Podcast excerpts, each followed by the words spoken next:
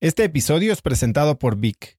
Si me conoces, sabes que soy un consumidor voraz de audiolibros y que he probado todo tipo de aplicaciones para seguir nutriendo mi mente mientras manejo o mientras corro o hago ejercicio, pero sin duda, por mucho, Vic es mi favorita. Con Vic puedes convertirte en una máquina de aprendizaje porque con solo 15 minutos al día puedes leer más de 12 libros al año. En Vic tienen más de 250 mil títulos y puedes escuchar resúmenes de bestsellers en menos de 15 minutos o libros completos, incluido mi libro Haz lo que importa, así como mis Vic originales como Cómo combatir el síndrome del impostor. Vic, por ser escucha de cracks, te regala 7 días de prueba y después contenido ilimitado por solo 167 pesos al mes en un pago anual de 1.999 pesos al suscribirte a Vic. Simplemente ve a cracks.la diagonal Vic. Vic se escribe B alta E E K. Una vez más, es cracks.la diagonal Vic. Este episodio es presentado por Hospital Ángeles Health System. Cada invitado con el que platico en el podcast me abre los ojos a nuevas tecnologías que están impactando de forma positiva la manera en que todos nosotros vivimos. Una de las áreas en las que el avance tecnológico está generando más impacto es en el área de la salud, especialmente con los avances en cirugía robótica que permiten intervenciones con menos sangrado, menos dolor, cicatrices más pequeñas y una recuperación mucho más rápida. Hospital Ángeles Health System tiene el programa de cirugía robótica más robusto en el sector privado en México. Cuenta con 13 robots Da Vinci, el más avanzado y versátil del mundo, y con el mayor número de médicos certificados en cirugía robótica, con la cantidad de horas necesarias para poder operar, ya que tiene el único centro de capacitación de cirugía robótica en todo el país. Este es el futuro de la cirugía. Si quieres conocer más sobre el programa de cirugía robótica de Hospital Ángeles Health System y ver el directorio de doctores, visita cracks.la diagonal ángeles. Una vez más, es cracks.la diagonal ángeles. Consulta a tu médico. Entonces tienes de repente momentos donde dices, oye, me siento que estoy en el growth mentality, que todo lo puedo. Y la verdad yo creo que es un impulso bueno, porque sin eso no, no, no te avientas. Pero pues también estás consciente pues de lo difícil que es, ¿no? Entonces, por dar un ejemplo, yo de repente dije, oye, voy a aprender a surfear, ¿no? Y pues ves lo difícil que es. Ves cómo también, si eres alguien multiintereses, pues la verdad es que pegarle a todos al 100 es este, prácticamente imposible. Yo creo que ese es un impulso noble, el decir, oye, a ver, vamos a darle con todo y a ver a dónde llegamos. También sacar satisfacción del proceso. O sea, es más el, eh, oye, ¿cómo lo estás viviendo? Y, y aun cuando es difícil el tomar eso como una oportunidad de crecimiento. Y también a veces tomárselo pues con hasta cierta ligereza, ¿no? O sea, obviamente vas a tener las cosas en tu vida en las que tienes que ser profesional y eso aspira a ser, pues dijéramos, de, lo mejor. Pero pues también hay unas que no, está el pues simplemente por gusto, ¿no? Y no hay un tema de comparación, no hay un tema de, eh, de apego, hay un tema simplemente de, es algo que disfruto y lo quiero hacer, es como un juego con, contigo mismo.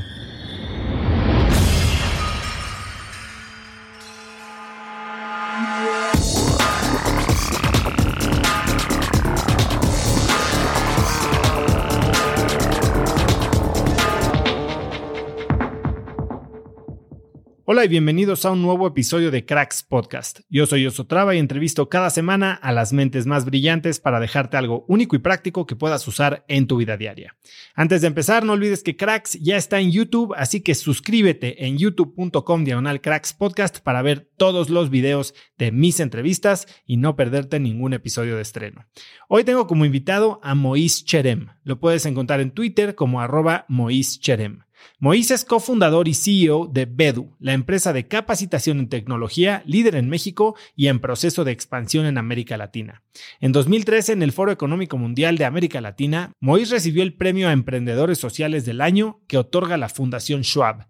Igual, en 2014 recibió el premio Rising Star de Harvard Kennedy School y el premio Emprendedor Social del Año de Ernst Young. Moisés es licenciado en Derecho del Instituto Tecnológico Autónomo de México, del ITAM, y cuenta con maestría en Políticas Públicas de Harvard Kennedy School. Hoy, Moisés y yo hablamos de cómo lograr maestría en lo que te propongas, de cómo respetar tu verdadero norte y de la importancia de nunca dejar de divertirte. Espero que disfrutes de esta entrevista con Moisés Cherem.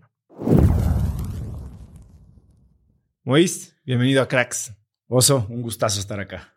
Mois, tenía muchas ganas de esta plática. Eh, hay momentos bien interesantes que vamos a platicar y, como te decía hace poco que comimos, creo que eres de estos eh, contendientes al hombre más interesante del mundo. Gracias. Eh, quiero empezar por algo que platicamos también hace poco y si bien nos estamos tomando un café de máquina, eh, espero no decepcionarte mucho porque sé que eres un gran barista aficionado. ¿De dónde nace tu interés por el café? Sí, pues mira, la verdad es la comida en general. Es algo que disfruto mucho. Es algo que fue algo muy central en mi familia. Siempre digo que es el único en lo que nos ponemos de acuerdo. Y pues es este interés de, oye, ¿cómo agarras algo que te genera placer, como puede ser la comida, el café, y buscar pues cómo lo vas eh, haciendo mejor? Y sí, pues digo, de cumpleaños cumplí 40, mi hermana me regaló este, una máquina y pues empezó a hacer este tema de, oye, ¿cómo optimizamos? ¿No? Y pues a ver, que el video de YouTube, no sé qué, y, digo, me ha tocado con temas así, me tocó este, de repente mi esposa me ve viendo un video en japonés y me dice, ¿qué estás viendo? Y digo, no, pues estoy aprendiendo a afilar cuchillos, ¿no? Entonces como que son estos este, temas que de repente dices, oye, es que esto me gusta y pues sí, o sea, el vas como hackeando el cómo, cómo aprendes nuevas cosas y siempre con una idea de, tiene un componente de autocrítica, ¿no? O sea, siempre es de, oye, es que esto no está todavía al nivel que está, ¿no? Hay veces dicen que los que dibujan bien es este, en parte porque tienen esta sensación de qué es donde debería de estar y dónde está actualmente. Entonces, eh, pues ese drive me ha llevado y pues sí, la verdad es que salen súper ricos. Dicho eso, este, ahorita leí eh, sobre la cafeína, un libro de Michael Pollan, y la verdad es que es una sustancia nada trivial, ¿no? El nuevo de las plantas, ¿no? Sí, sí, sí. Y te dice cómo está vinculado a todo el hasta el movimiento del enciclopedismo en Europa y bueno, básicamente lo dejo de tomar a la una de la tarde porque si no, no duermo. ¿Cuántos eh, cafés te tomas en la mañana? Este, dos dobles. Dos dobles. Y háblame un poco más de este concepto de ir subiendo el nivel, porque si la gente que te conoce creo que entiende muy bien el aprecio que tienes por desarrollar maestría.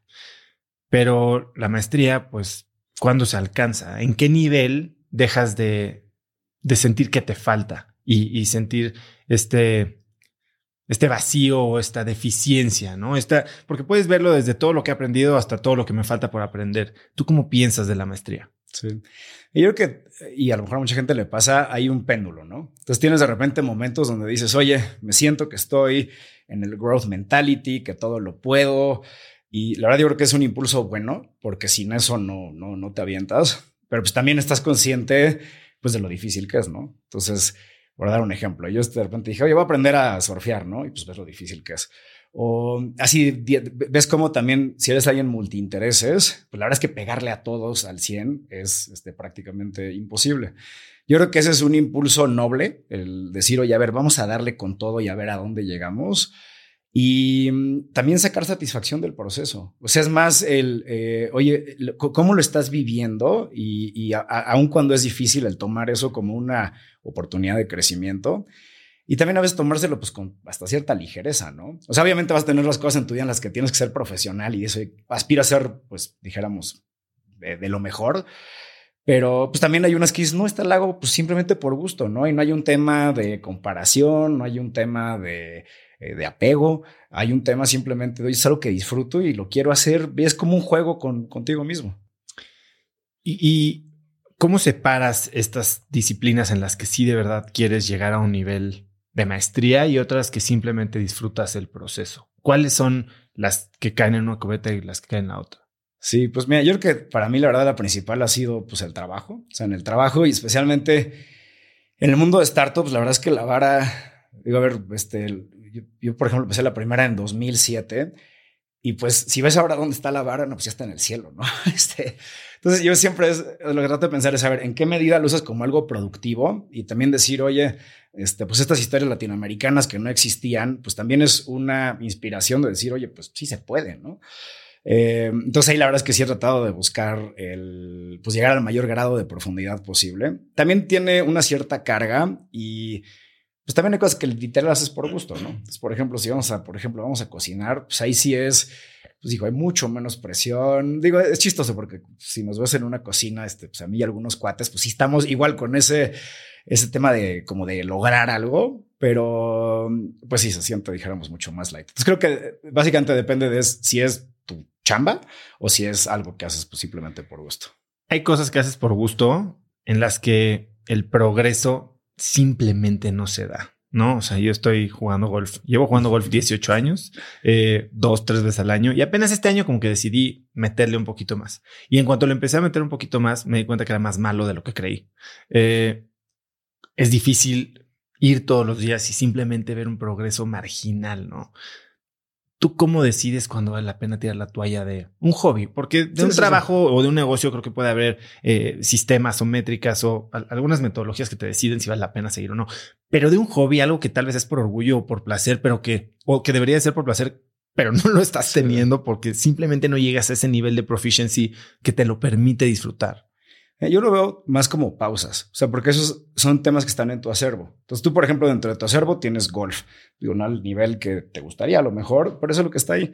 Y dependiendo de tu momento de vida, si por ejemplo en alguna época de tu vida vivieras en un lugar donde lo puedes ser diario, va a ser algo más presente y a lo mejor otras de las cosas que te gustan van a tomar una pausa. Entonces me gusta más verlo como eso, temas que están adentro de ti y que vas activando de acuerdo a realmente pues también a lo que te da placer, ¿no? Es saber ahorita qué se me antoja, oye, pues quiero ir a hacer esta actividad. Entonces lo veo más como pausas.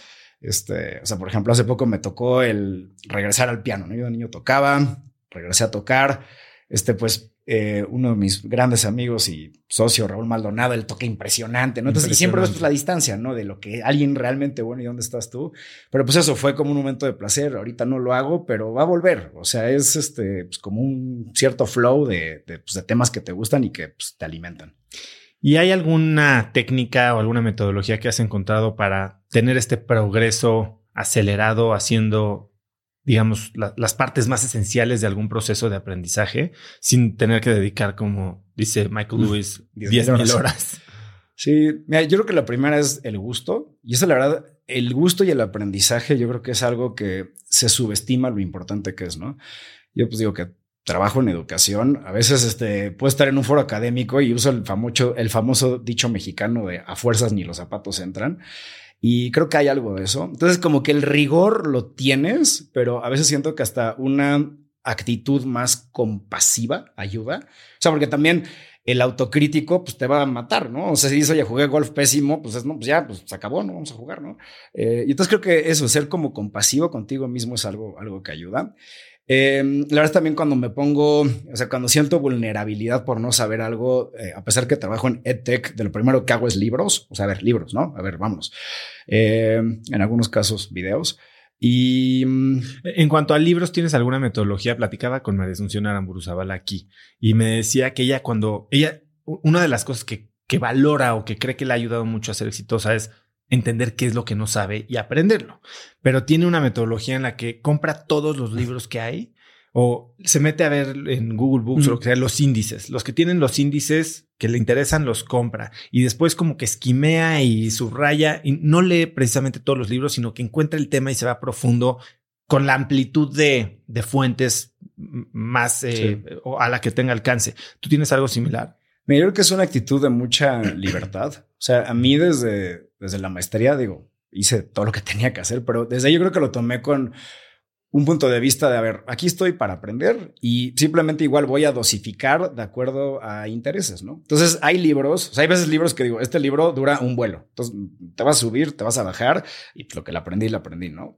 Hay libros que pues tengo en mi biblioteca y que regreso a ellos una vez al mes. Entonces creo que también depende mucho el, eh, rápidamente creo que intuitivamente sabes, oye, a ver, aquí estoy sacando conocimiento, este, y, y, qué tanto, y también qué tan difícil es de digerir. O sea, hay algunos que dicen, ah, a ver, esta idea ya la caché, y hay algunos que dicen, no, a ver, esto lo voy a tener que sentarme, meditar capítulo por capítulo y realmente interiorizarlo. Algo que me he dado cuenta es que a veces a lo mejor no lo podrías recitar lo que aprendiste, pero realmente sí se queda en ti. Y luego a veces cuando regresas, este, literal, digo algo tan sencillo como subrayar, ¿no? Te das cuenta, oye, es que esto lo estaba aplicando y no estaba, dijéramos, en mi consciente, pero sí, sí, sí se quedó en mi, en mi ser, ¿no? Entonces, este, regresas a eso y es, es, grato ver cómo eh, esa idea realmente permeó en ti como persona. ¿Lees, escuchas, eh, ebook? Leo old school. Eh, además me gustan mucho el, libro como objeto. Este, tengo una biblioteca que le tengo este, mucho cariño. ¿Te la llevaste ahora que te mudaste? Este, no, no. ahorita sí, este, literal, casi que con la mochila me fui. Eh, entonces sí, es la única cosa que extraño. Están ahorita en casa de mi mamá y le digo, mamá, por favor, cuídamelos porque es la única cosa, por ejemplo, que no, no presto libros. Así, regalo libros todo el tiempo, pero nunca los presto. ¿Cuál es el libro que más has regalado? Eh, pues ahorita uno es el del Practicing Stoic. Eh, es un libro que me ha ayudado mucho y que pues creo que le puede ayudar a amigos. Entonces, de los últimos años, ese es uno que y, es curioso porque ese, sí es de los que requiere pues sentarte con tranquilidad y, realmente como meditarlo, pero creo que es, la filosofía, sobre todo la actual, a veces puede ser algo muy distante. O sea, lo que te dicen es no te ayudan a cómo literal vivir mejor o un cierto sentido de bienestar. Estos cuates, pues digo, ya son de hace mucho tiempo, pero creo que hablan eh, pues de temas que, pues, que nos preocupan, ¿no? O sea, de la muerte, del deseo, del juicio. Entonces, bueno, ese, ese me gusta mucho regalarlo. Quiero hablar un poco más adelante del estoicismo, pero regresando a este proceso de autoaprendizaje o de maestría, entiendo que cada año te pones, te haces esta pregunta de qué es lo que no sé. ¿Cómo decides qué es lo que no sabes? Pues yo creo que también viene en cierto eh, regresando al término de vulnerabilidad, es dónde te sientes como tranquilo. A ver, voy a dar un ejemplo. Ayer estaba con, con mi equipo de, tecnología y estaban haciendo toda una demostración de, de producto súper completa. ¿no? Estaba el líder de producto y el VP of Engineering. Y yo, por ejemplo, siento, o sea, cuando empiezan a explicar, o sea, del cómo está construida la tecnología, este, pues yo siento vulnerabilidad, llevo 15 años en la industria, me gustaría poder, siempre digo, responder las primeras dos preguntas, ¿no? La tercera, pues ya haces para el VP of Engineering. Y entonces ahí me doy cuenta, o sea, siento este, pues eso, vulnerabilidad, ¿no? Y entonces eso genera, o sea, trato de convertirlo en acción, en, en set por aprender. Y pues a veces, por ejemplo, con el VP of Engineering es, por favor, tenme paciencia, pero pues quiero, quiero, quiero aprender, ¿no? O sea, hay como esta sed de saber lo que hace la gente y la verdad es que es increíble lo que hacen. Entonces también tratar de entender, o sea, también sobre todo en temas muy técnicos, ¿sabes? Lo que trato de entender es, a ver, una persona que simplemente tiene una pasión general por el conocimiento, ¿qué debe de saber de esto, no? O sea, ¿cuál es como el ABC? Y entonces eso también te ayuda pues como a abrir más temas y, insisto, es una mezcla entre, a lo mejor si quieres ver autopresión, vulnerabilidad, convertida en acción, que es, oye, pues vamos a aprender. Y cuando decides qué es lo que no sabes, también agarras y haces un plan de a qué nivel quieres llegar en ese año, porque si es algo que haces cíclicamente año con año, te estableces un plan y estas son las tres disciplinas o los tres temas en los que quiero expandir mi conocimiento y, desarrollas un, digamos, plan de estudios para ti? La verdad me la llevo un poco más ligera. Eh, o sea, lo veo como una carrera también de toda la vida. Entonces, eh, y me lo llevo mucho por la intuición. O sea, básicamente el cómo se siente, el, también igual hacer una actividad, ¿no? Entonces, eh, diferentes momentos de la vida, te, hay diferentes cosas que te llaman y pues también, la verdad, pues el, tiempo que se le puede dedicar a esto tiene, tiene un límite. Entonces, me voy mucho por eso. O sea, de, oye, ¿cómo se siente? Y en el tema de a dónde llegar, también, insisto, un tema de cierta, por decir de alguna forma, compasión interna, que es lo más que se pueda, ¿no? Eh, y ahí vas calibrando, este, pero el, o sea, por ejemplo, en el trabajo, pues me tocan, este, OKRs súper rígidos así. Aquí como que trato de activar eh, algo que sea más, pues, más ligero. Em, has hablado un par de veces de compasión o autocompasión. ¿Cómo se ve esta conversación que tienes contigo mismo? Cuando sientes algo de frustración, eh, las cosas no te están saliendo tan bien o no estás simplemente llegando al nivel que quisieras, ¿cómo se ve ese diálogo? Pues yo creo que depende en parte de cómo creces, ¿no? Y yo creo que, pues en mi casa sí había alguna especie de mensaje subyacente de cómo haz las cosas muy bien. Y entonces, esa es, es una forma de estar cableado, pues que te ayuda, ¿no? O sea, te ayuda a lograr grandes cosas. Pero también creo que es fácil perder objetividad. Eh, también creo que el tema, por ejemplo, de la comparación, o sea, en todo caso, no, por ejemplo, este, ambos somos emprendedores en es tómalo como inspiración, pero no lo tomes como bajoneo, ¿no? Este, que es bien fácil. Oye, sí, o sea, oye, que, que, no eres, que no, a lo mejor nunca va a ser unicornio y está bien, ¿no? O sea, hay empresas muy buenas que pues, no son unicornio. Este, entonces, creo que es eso, es en qué medida te es útil, este, y en qué medida, este, ya se está volviendo un pensamiento que está limitando tu crecimiento. Entonces, creo que el tratar de encontrar es, esa verdad es, algo que ayuda. Tú eh, eres economista y después estudiaste una maestría de políticas públicas en Harvard, en el Kennedy School. Em, y eres parte del Club de Harvard en México.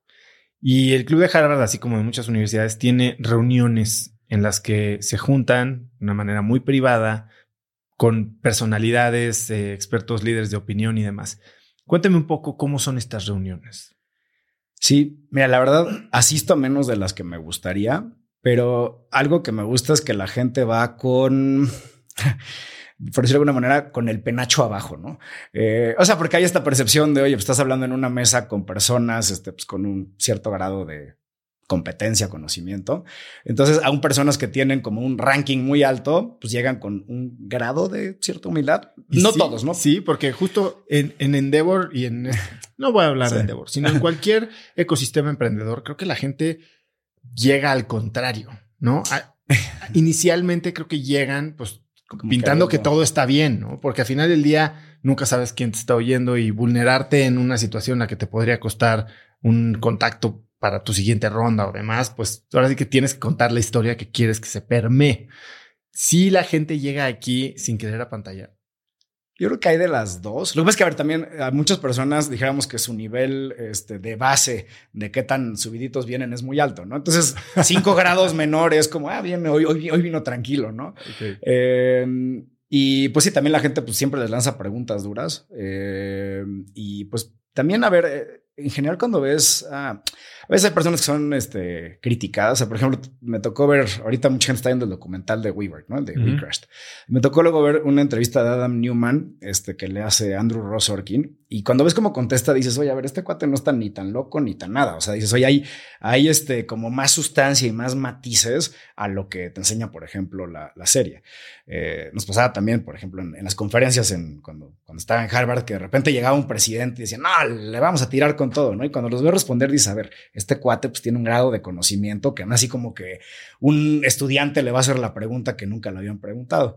Entonces son dinámicas interesantes. Creo que eh, siempre que partir de una base como de, empatía, o sea, cuando nada más estás tratando de tirar, pues la verdad es que se llega a, poco y también de apertura, ¿no? A ver, esta persona qué tiene que decir, qué se puede aprender, a lo mejor qué eh, creencia que tenía de la persona cambió. Y creo que esa maleabilidad, eh, hay un... Eh, un venture capitalist, este, creo que es Mark Andreessen, que dice, tengo opiniones fuertes, pero este, las tengo ligeramente, ¿no? Entonces, pues esa flexibilidad te permite evolucionar y pues también pues, descubrir nuevas verdades.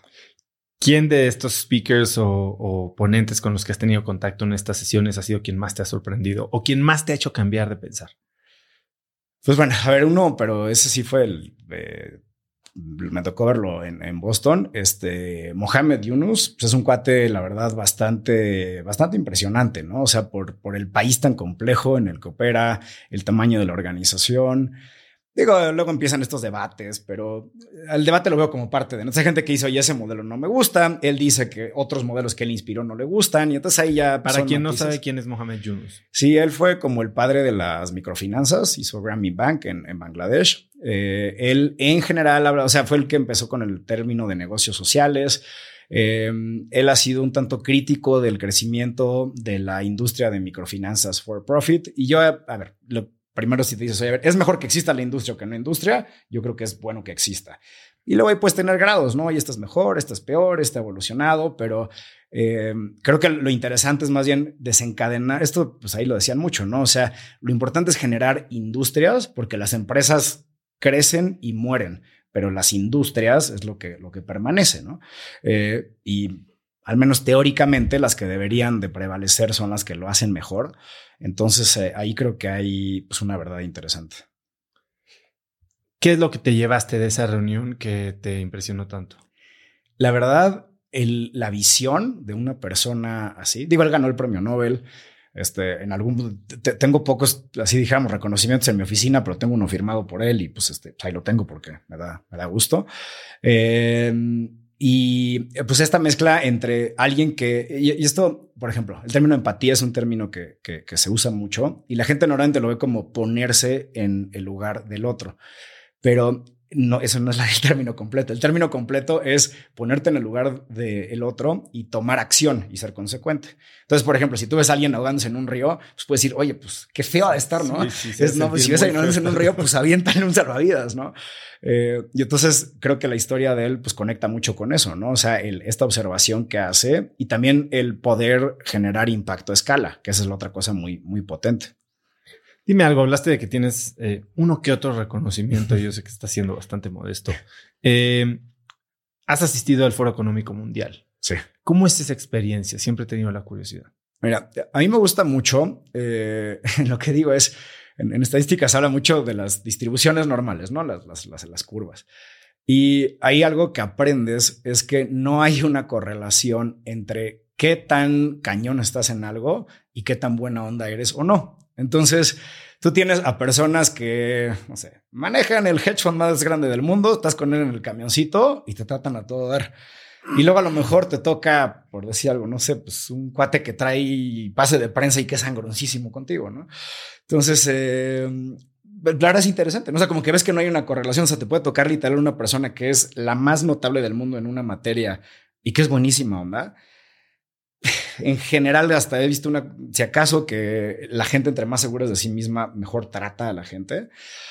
Y luego a personas que dicen, pues no, este cuate ni al caso y anda peluceando a todo el mundo, ¿no? Entonces, este, eso fue, ha sido algo interesante. La otra cosa es, hay una cierta expectativa social que como que todo el mundo que está ahí parado, pues alguna gracia hace, la gente baja un poco la defensa, ¿no? Entonces, si llegas a platicar, digo, si te los encontrás en el aeropuerto, pues sería complicado iniciar una conversación. Aquí, digo, siempre como que te ven ahí, este, todo el mundo trae ahí su, como su gafete, ¿no? Y entonces como que rápido ven el gafete a ver esta persona de dónde si quieren hacer como el análisis de, ¿no? Tu, tu jerarquía o lo que sea, pero eh, hay una cierta apertura. Y no sé, a mí nos me tocó, por ejemplo, me tocó con el presidente Santos, el de Colombia, eh, que pues, él habla mucho de temas de legalización y cuestiones así. Este, hablar así, pero de, a ver, presidente, pero como si estuviéramos cotorreando en la cena, ¿no? Entonces, esa parte estuvo pues, súper padre. Eh, hace poco estuvo aquí también Adal Flores de Cuesqui y algo que me contó ya de salida, que no quedó grabado en el podcast, es que él todos los años va a Omaha a la reunión de accionistas de Berkshire Hathaway, Hathaway. Y me dijo que todo el mundo tiene, puedes tener, si tienes acciones, te dan 10 boletos, todo el mundo entra, pero que el acceso al recinto es first come, first served. Entonces que la gente se forma desde las 4 de la mañana o antes a entrar y que hace frío y demás me dijo, es la cola más interesante que puedes hacer en tu vida. Porque la gente picuda se forma a las 3 de la mañana y está sentado parado junto al inversionista más picudo de la India o al que lleva el fondo del Medio Oriente más gigantesco que tú puedas imaginar. Y que las conversaciones, ya que estás ahí, son muy a nivel de cancha, ¿no? Ah, yo creo que hay muchísimo valor en eso y yo creo que el aprendizaje para todos es pues bajar la guardia, ¿no? O sea, nunca sabes de quién vas a aprender eh, nunca, es eso, hay, hay, como sorpresas, ¿no? Entonces creo que eh, justo esos contextos donde las personas se sienten más abiertas, justo lo que te permiten es empezar con conversaciones. Por ejemplo, uno de los fondos que terminó invirtiendo en, nuestra empresa, lo conocí pues, en una, una conferencia así, platicando así lado a lado, primero nos hicimos, pues, digo, generamos una, una, relación de afinidad y pues ahora ahí está en el cap table, ¿no? Entonces, este, creo que esos contextos son súper favorables. Con el COVID pararon mucho y yo creo que ahorita pues todo el mundo quiere esa, eso de vuelta, ¿no? Eh, en las conferencias creo que los paneles es lo que menos sirve y eh, el coffee break. Pues sí, sí, sí. ahorita fui a una en San Diego y a ver, es una cuestión también hasta geográfica. Eso, oye, puedes ver a personas que tendrías que viajar a 20 ciudades para ver. ahí ves a todo el mundo y, el aprendizaje va pues mucho en eso, es uno a uno que, que, que, si escuchas, pues puedes tener la oportunidad de aprender. Hace poco me, me pasó un poco lo mismo. Me invitaron ahí medio de colado al evento que hubo en México de Kaufman Fellows y vinieron, ya sabes, a paneles los fundadores de todos los unicornios, los managers de todos los fondos y demás. Y estaban muchos paneles pero la gente estaba fuera de las conferencias platicando y en dos o tres minutos haces la conexión que necesitabas y le pones cara y nombre y apellido a tal persona y de ahí puedes entonces ya continuar una conversación que al final del día el cara a cara sigue siendo algo que, te une un poquito más. Sí, y miren, en, general cuando estás en temas como fundraising o como ventas, como que estás acostumbrado a tratar con, con quien te toque, ¿no? Yo la verdad con el tiempo sí cada vez me baso más en, oye, pues, vibras hoy a lo mejor un poco ligero, ¿no? Para ver qué, esta persona se ve una persona abierta, se ve una persona este, que da. Eh, y, la verdad es que cada vez más, y sobre todo en la, medida, en la medida en la que tienes la prerrogativa de escoger con quién interactúas, pues también digo, en, ese mismo evento hay una persona que me dice, no, es que esta persona te podría ayudar mucho, no sé qué. Y pues simplemente como que, entonces pues digo, pues ver es amable y todo, pero no, no, no progresa la conversación y viceversa. Hay personas que dicen, oye, aunque no hagamos nada, pues yo quiero este, pues tener una amistad con esta persona. Entonces, la verdad, con el tiempo creo que cada vez soy más sensible a, pues a eso, ¿no? A, oye, estás sintiendo apertura, estás sintiendo energía, estás sintiendo eh, una persona propositiva o lo contrario, porque lo contrario, la verdad, en general quita energía. Es que lo platicábamos la última vez que nos vimos y lo mencionaste ahorita, no necesariamente tienes que ser un unicornio, ¿no? O no necesariamente tienes que todas tus relaciones verlas desde un punto utilitario. Y creo que cuando eliminas esa necesidad de conseguir la pieza que necesitas para terminar tu rompecabezas, entonces puedes empezar a valorar un poco más el resto de las cosas, ¿no? Que te dan calidad de vida, eh, calidad de relaciones, conexión, felicidad. Yo creo que, a ver, regresando un poco a, esta pausa que todos tomamos con, con, el COVID, yo creo que para muchos significó esa revaloración. En algún punto yo creo que todo el mundo pensó, oye, ¿qué tal si me muero esto, no? Digo, a mí, por ejemplo, sí me cruzó por la cabeza, ¿no? Este, o sea, a pesar que fui súper cuidadoso, en un punto sí me dio, o sea, a ver, después de haber estado encerrado ocho meses, en un punto me dio. Y a ver, sabía que pues todas las probabilidades estaban de mi lado y no sé qué, pero por un segundo sí es, oye, y si, si me toca. Entonces creo que eso justo lo que te hace decir, a ver, ¿con qué tipo de gente quieres estar? ¿no? Eh, y, y, también al mismo tiempo el, entender cómo, o sea, creo que esto que sucedió fue algo que a todos nos hizo sentir vulnerables. Entonces, insisto, o sea, el, oye, pues también tratar a la gente con un poco más de, de cuidado, ¿no? O sea, creo que también es muy fácil caer en, pues, en la agresividad o en el juicio. Entonces, el, el, oye, a ver, ¿dónde estoy yo como humano? ¿Dónde es esta persona? ¿Cómo podemos conectar? Y digo, no se da en todos los casos. Hay gente que, que no es receptiva a eso, o a lo mejor tú no tienes el interés, pero creo que esa mentalidad permite, el, la verdad, construir mucho, ¿no? Como humano, más que como empresario. Hablabas de estar en modalidad de ventas y tú empezaste vendiendo playeras en el centro. Dices que aprendiste más ahí que en cualquier otro lugar. ¿Por qué? Fue, fue, una gran experiencia. A ver, primero, porque siempre se habla del famoso síndrome del impostor. Pues yo no sabía nada, pues ni siquiera de las playeras, ¿no? Si me decían, oye, pues cómo están hechos, pues tampoco sabía la verdad, gran cosa. Eh, fue curioso porque me acuerdo perfecto. Eh, tenía 18 años y el primer día, digo, esto pues en las calles medio rudas del centro, me acuerdo me dice alguien, ¿sabes qué? Te voy a comprar 50 mil pesos, ¿no? Tenía 18 años y dije, no, pues voy a ser Bill Gates. O sea, si el primer día vendí 50 mil pesos, el cuate nunca los pagó. Entonces ahí aprendí. Eh, sí, no, nunca los pagó. este, y entonces aprendes, pues, ahora sí, primera lección de negocios, pues el tema de, de collections, ¿no? Y lo difícil que es. eh, pues también ese tema como de la vulnerabilidad, ¿no? O sea, están estos tiburones que se dedican a ver a gente como tú. Y pues también yo creo que, a ver, eventualmente, por ejemplo, cuando me tocó ser abogado, y vi la oficina de, de White que decía, hijo, no manches lo elegante que está esto, ¿no? Porque yo venía del centro de las oficinas más feas del mundo, ¿no? Entonces, este, creo que también hay un, un toque de realidad y en la parte de venta, o sea, la verdad es que, digo, ahorita eh, el, el, tipo de cosas que me toca vender a empresas son mucho más sofisticadas, pero hay algunas realidades que son las mismas cuando estás vendiendo en el centro o cuando estás con una multinacional. A ver, yo creo que primero es... Eh, entender las reservas que tiene la persona. O sea, en general a la gente no le gusta que le vendan cosas, ¿no? Y entonces van a tener toda esta serie de bloqueos de por qué decirte que no. Em, en algunos casos también, algo que se habla mucho es saber, ¿son negociaciones de precio, no? O sea, literal, el tema es el precio, o más bien el vas a construir una relación de largo plazo, donde vas a, eh, por ejemplo, ahorita me toca, ¿no? Entras con contratos muy chiquitos a empresas multinacionales, pero como sabes que le vas a dar valor, eh, sabes que lo vas a poder crecer. Entonces, este, creo que también eso, ¿no? O sea, qué tan transaccional o no se vuelve esa, esa actividad. Y pues también tener piel dura, ¿no? O sea, los o sea, regresando al tema de fundraising, ¿no? Que pues, estás vendiendo una participación en tu empresa. Eh, sabes, a ver, todos sabemos que la, la, tasa de bateo son aprox menos del 5%, ¿no? Pero lo que digo es, cuando vas en el no número 18, dices, no, soy, soy el más baboso del mundo, ¿no? Y luego ya finalmente llega un sí y, logras este, sacar los temas adelante, pero sí requiere pues una resiliencia fuerte. Y mm, de ahora en general ya es por Zoom, ¿no? Pero me acuerdo cuando me tocaba, o sea, por ejemplo, cuando en San Francisco, pues como ibas, o sea, viajabas a San Francisco y decías, no, voy a tratar de meter tres en un día, ¿no? Pues para, sacarle juego al viaje. Si te daban un no muy duro, el como sacudírtelo, o sea, me acuerdo, el peor que me tocó fue en Nueva York. Y, o sea, un cuate me dice básicamente, eh, me dice, esto nunca va a pasar. O sea, me dice, esta idea está malísima, nadie te va a poner recursos, no sé qué. O sea, me hizo basura, ¿no? Y fue curioso porque luego me lo encontré este, en una de estas conferencias. Invirtió un fondo de educación en nosotros y ellos su conferencia la hacen en una montaña que se llama Powder Mountain, ¿no? Y entonces, como que ahí las, dijéramos que las cosas habían cambiado, porque el fondo de este cuate creo que no le fue tan bien. Y en esta comunidad, la verdad es que pues todo el mundo, pues a, a mí y a mis fundadores nos quieren mucho. Y entonces, este, curioso, ¿no? Porque me dice, oye, ¿quién terminó entrando? ¿No? Y le digo, y la verdad, pues habían unos nombres este, súper potentes.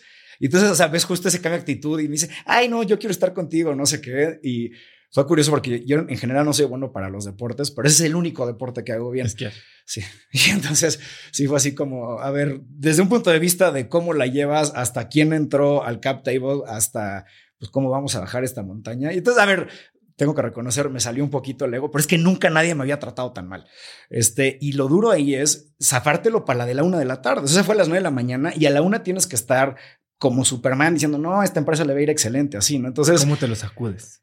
Esa vez me acuerdo perfecto caminando. O sea, aparte era Nueva York. Entonces me acuerdo de subir, hasta, estaba en Tribeca, subí hasta Central Park caminando y bajé. O sea, porque salí así como pues, medio traumado de esto y, hablando con mi cofundador. Esa fue la otra. O sea, de lo que más te dan los cofundadores es cuando te pasan esas, el literal, ¿a quién le vas a agarrar la llamada y decir, brother, me acaban de decir que esta es la peor idea del mundo? Y, y pues yo creo que es de lo que más te puedes dar. Eh, o sea, desde luego hay toda una parte técnica, ¿no? De pues, qué hace cada quien en, en, la empresa, pero esa parte de apoyo es lo, lo más valioso. ¿Cómo sabes cuando este feedback, que tal vez la forma no fue la mejor y, precisamente tal vez por la forma pudiste desestimarlo, tiene fondo, ¿sabes? O sea, cuando te están diciendo algo que tal vez tú no estás viendo, pero tú por, y vamos a hablar un poco de esto más adelante, por founder, somos optimistas, este, siempre va a haber una solución y nadie sabe más de nuestro negocio que nosotros. ¿Cómo, cómo te haces este reality check de, de si alguien te está diciendo algo que deberías de considerar? Hay, un, libro que me gusta mucho que se llama True North y, ese, ese autor, eh, bueno, que él, participa en otro libro que se llama How the Wise Decide, que ambos son muy buenos, y te hablan mucho, él en particular, de ir a la fuente. Entonces, él era CEO de una compañía que se llama Medtronics y hacen tipo catéteres y marcapasos y cuestiones así, ¿no? Y entonces él iba al, cuarto de, de operación y mm, de repente un día este, llega un doctor y le avienta un, un marcapasos que no sirve con sangre, ¿no? Así se lo avienta. Entonces le llega, o sea, le avientan el marcapasos con sangre y dice, tu cochinada no sirve, ¿no? Entonces es lo que dice de ir a la fuente y dice solamente ahí te das cuenta de, de las cosas. A mí, por ejemplo, lo que me pasa en educación, yo lo que he aprendido después de 15 años es que hay un, o sea, que el método más efectivo combina eh, tecnología con interacción humana. Y mi carrera de lo que se ha tratado es entender, oye, ¿dónde la mejor solución es la tecnológica? Vas a tener los datos, la estandarización, o sea, una serie de virtudes, pero ¿en qué momento tiene que intervenir el humano? Salvo por algunas excepciones, el tema de los humanos a muchos inversionistas no les gusta. O sea, ellos quieren SaaS, quieren recurring revenue. escala. Pues eso, y porque no es SaaS y toda la parte de la recurrencia. Y a ver, hay un argumento de negocios, de, o sea, eh, tiene un argumento totalmente válido. La cuestión es, si yo estoy en una clase y le pregunto a la gente, ¿qué te gustó? Y lo que siempre me dicen es el maestro. Pues, ¿qué dices? Pues vamos a tener maestros, ¿no? Y entonces, obviamente, pues puede haber este, eventualmente un tope a la escala, pero curiosamente, y eso también me hace ver a veces el pushback con reservas, las broncas están en lugares este, que no son intuitivos y viceversa. Entonces muchas veces lo que un fondo cree que va a ser difícil es fácil y de repente cosas que ellos la verdad ni no las ven, digo, no, la bronca está acá, ¿no? Entonces ahí también ese, ese conocimiento de causa creo que es lo que tienes como emprendedor y lo que tienes que hacer es buscar pues, a fondos que confíen en ese criterio que tienes eh, y desde luego siempre eh, que está eh, basado en números, ¿no? Es que yo cuando digo la gente lo que más valora es la experiencia con su experto, el maestro, pues es porque hemos hecho esa pregunta con tecnología, no sé, a lo mejor tres millones de veces, ¿no? Entonces, pues ya esa no, ya no me la tengo que cuestionar, no es una hipótesis, ya sé, ¿no? Y digo, y ya a lo que ya ahora vemos es, oye, fue este 98 o 97%, ya esa es la duda, ¿no? Pero lo grandote que es, oye, ¿vas a tener humanos o no? Pues todos los datos me dicen, pues que sí hay que tener humanos. Ahora dices que llevas 15 años emprendiendo en educación. ¿Cómo entraste a educación? ¿Cuál fue tu primera empresa? Sí, pues yo cuando estaba en la, en la maestría, este, la, la, primera, o sea, eh, de hecho me tocó en la, en la Kennedy hacer la primera tesis que era un plan, una especie de, de business plan. Y al día de hoy el, rector me, me, invita una vez al año para que platique con los alumnos. La verdad es increíble y pues generé una, una amistad con él. Eh, él era curioso porque él era de ATT. Entonces, en una escuela de policy, nosotros estábamos como este intermedio siempre de. Yo decía, es que en muchos sentidos, pues me gusta el cómo operan los negocios, etcétera, pero a nivel de qué hacen, pues la verdad es que los temas este, que, que tienen un impacto en la gente son, son los que más me, me llaman. Y mm, en esa época, eh, eh, yo trabajaba en, en, Derecho Financiero y me trabajaba, me tocó interactuar con la gente de, Goldman Sachs y me dicen, oye, pues vente a trabajar el verano, ¿no? Y pues digo, Goldman, pues, pues a todo el mundo le gusta, ¿no? me acuerdo, este, un, amigo de toda la vida y cofundador, este Jorge Camil, me dice, oye, vamos a hacer esto y vamos a agarrar y combinar y, y básicamente vamos a, a, ejecutar esta idea de, de, tesis. Entonces, eh, cuando me toca graduarme, este, también, bueno, empezamos diciendo, este, decimos, vamos a hacer todo diferente y no va a haber CEO, ¿no? Y luego vimos que eso era un poco complicado cuando tienes 50 personas. eventualmente pues llegamos a ser casi 600 colaboradores, menos como 200, pero nos tocaba este, interactuar con mucha gente, ¿no? O sea, sobre todo dándole apoyo a, a, las personas que estaban frente al grupo. Y mm, entonces dijimos, me acuerdo de decirle, oye, pues le voy a decir que no a los de Goldman, entonces, este, pues ojalá que este asunto funcione. Y entonces, o sea, realmente lo que hicimos fue diseñar, a ver, era, este, el reto era cómo resolvías el tema de inclusión digital lo que vimos y lo estudiamos de todo el mundo fue, eh, en general el error era enfocarse en la infraestructura, o sea, en las computadoras, cuando lo que necesitaba era un modelo mucho más completo. Es un modelo donde tuvieras contenido, donde tuvieras este contenido que fuera relevante para la gente y sobre todo en el mundo, pero se acentúa en México el tema como de la interacción personal. Entonces, de ahí creamos este modelo también pues, con el feedback de, de, pues, de maestros este, pues, de Harvard, que eso fue algo increíble, ¿no? O sea, como que te ayuda a ver el, pues no estamos tan, tan locos. Y pues fue algo que hicimos por, por 15 años, algo, o sea, fue básicamente la mejor ejecución en América Latina eh, para poder hacer que la gente se acerque a la tecnología. Y ¿Cómo funcionaba? O sea, básicamente la gente iba a centros, eh, era algo muy padre porque los centros recibían a toda la familia, entonces eh, el niño iba al aula 1, este, la mamá iba al aula 3, eh, de acuerdo a lo que sabían, se les hacía una ruta personalizada de aprendizaje y a mí la parte que me tocaba en, en toda esta operación, porque participaban diferentes este, sectores, diferentes entidades, era sobre todo la parte tecnológica. Entonces, oye, ¿cómo diseñas la ruta? ¿no? De acuerdo a lo que te pregunta, este, ¿qué, qué, les vas a dar? Luego, ¿cómo le das apoyo a las personas que están frente a grupo para que en todo México, este, digamos que al menos la parte de tecnología sea consistente, que tengas todos los datos de qué está sucediendo para mejorar? Y entonces la gente básicamente iba progresando a través de, módulos. Entonces, eh, pues, la verdad es que llegamos a, dos millones de personas. Eh, la verdad es que algo que ¿Cuántos, ¿Cuántos centros tenían? Pues mira, nosotros, nosotros digamos, no éramos este, un proveedor de servicios a, los centros, pero nos llegó a darle servicios a hasta 200 este, en todo el país, eh, en zonas este, con, con, muchos retos. Y la verdad es que estar en esas zonas fue pues, igual una fuente de, gran aprendizaje. Y mucho de la premisa era, eh, están en estas zonas, pero queremos que el servicio realmente sea buenísimo, ¿no? Entonces, este, que siempre estuvieran súper este, limpios, que toda la gente fuera súper amable, o sea, que tuvieras el servicio que a lo mejor te darían si eres una persona este, con más medios, en unas, o sea, pues, simplemente que, así te trataran. Y creo que regresando al tema de la empatía, eh, para mí como estudiante eso era lo que resonaba, ¿no? O pues, ¿qué maestros fueron los que te cambiaron? Digo, sí los que te empujaban, pero los que hicieron que tuvieras pasión por el conocimiento. Entonces, mucho del, enfoque era el justo cómo les das la tecnología y el andamiaje para que la parte, dijéramos, de los hard skills este, se entregue con mucha consistencia y que esta persona sea un facilitador, alguien que le ayuda a personas que además en general tenían poca consideración de sí mismas respecto a su capacidad de aprender y que tuvieran este sentido de autoeficacia para, para aprender este, pues, temas de tecnología, inglés. Entonces fue, fue algo increíble. Háblame de la teoría de las ventanas rotas. Sí, pues eh, digo, esa teoría ahorita digamos que ya ha sido un poquito debatida, ¿no? Pero eh, en general lo que te dicen es eh, que cuando alguien ve un lugar que está semidestruido, tienden a tratarlo con menor cuidado. Eh, nosotros aquí lo que vimos, este, desgraciadamente muchos de estos lugares estaban en zonas de, con muy altos índices de inseguridad. Y me acuerdo cuando a mí, por ejemplo, nos tocaba la parte de la instalación tecnológica, ¿no? O sea, llegar y montar pues, las computadoras, conectarlas a la red central. Eh, y nos decían, se las van a robar.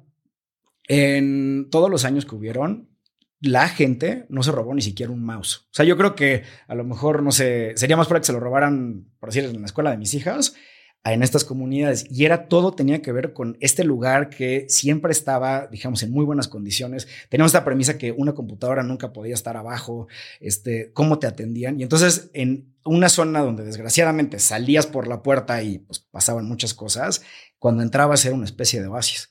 Entonces eso fue, o sea, básicamente ves cómo la gente reacciona muy bien a, estos contextos y sobre todo como este trato, este, pues con muchísima pues, cortesía, con profesionalismo. Hay una gran diferencia entre la empresa social y la organización no gubernamental. Tú has dicho que para tener un verdadero impacto tienes que tener resultados positivos económicos. ¿Cómo funcionaba esa parte dentro de Enova? Sí, yo, creo que va primero el problema y de ahí vas diseñando la solución. La verdad es que diferentes problemáticas sociales requieren diferentes tipos de intervenciones. En general, cuando piensas en educación y salud, tienes eh, pues una gran participación gubernamental, depende del país, una participación importante de jugadores que son este, sin fines de lucro. Y pues por ahí del 2007, pues cuando estaba en la maestría, como que nace este tema de las empresas sociales. Entonces yo creo que primero es saber cuál es la problemática, luego qué tipo de entidad tiene un ADN que pueda atender esto mejor. Si yo, por ejemplo, que me clavé en la parte de EdTech, eh, pues EdTech sí estaba más cerca a pues, una empresa de tecnología, ¿no? Y si es educación y si es con impacto y misión, pero si, si ves el, oye, en, en, el mundo, ¿qué tipo de organización es la que mejor lo resuelve? Digo, hay súper buenas excepciones, estilo Khan Academy, que es un non-profit y pues, ha tenido un impacto increíble, pero en general eso te manda más a una empresa de tecnología. Si, por ejemplo, me dices, oye, vamos a arreglar el problema de los, por decir, de los huérfanos, ahí la verdad es que probablemente no hay lugar para una empresa, ¿no? Ahí necesitas eh, un proyecto 100% filantrópico. Yo creo que a ver, yo mi tesis en la maestría la hice, digo, en la licenciatura la hice de derechos sociales. ¿Saben lo que me interesa es eso, no? O sea, cómo es que la gente tenga salud, educación, vida digna, medio ambiente. Dependiendo del problema, haces la configuración más efectiva, basándote también mucho en qué ha funcionado y qué no ha funcionado en otros lugares del mundo, y de ahí diseñas la solución. Van a haber algunas en las que sí hay lugar para una empresa, y aquí también se pone interesante en educación eh, tienes un gran sector de empresas que las llevan fondos de private equity que no han dado buenos resultados a los alumnos. Tienes unas que sí, pero en el mundo en general hay una crítica a eso, ¿no? O sea, porque dicen, oye, este, por ejemplo, en Estados Unidos, ¿no? Les mandaron este, licenciaturas muy caras, no le está yendo bien, tienen deuda. O sea, es un, es un problema que hay. Entonces, ahí es donde entra justo el ADN de una empresa y es algo muy difícil de codificar, ¿no? O sea, cuando eres una empresa que estás ejecutando tecnología al mayor nivel en el mundo y cuando eres una empresa que prioriza, pues, cómo le va a la gente. Y e, esa parte, insisto, es difícil de poner en un cajón, pero es lo que hace la enorme diferencia.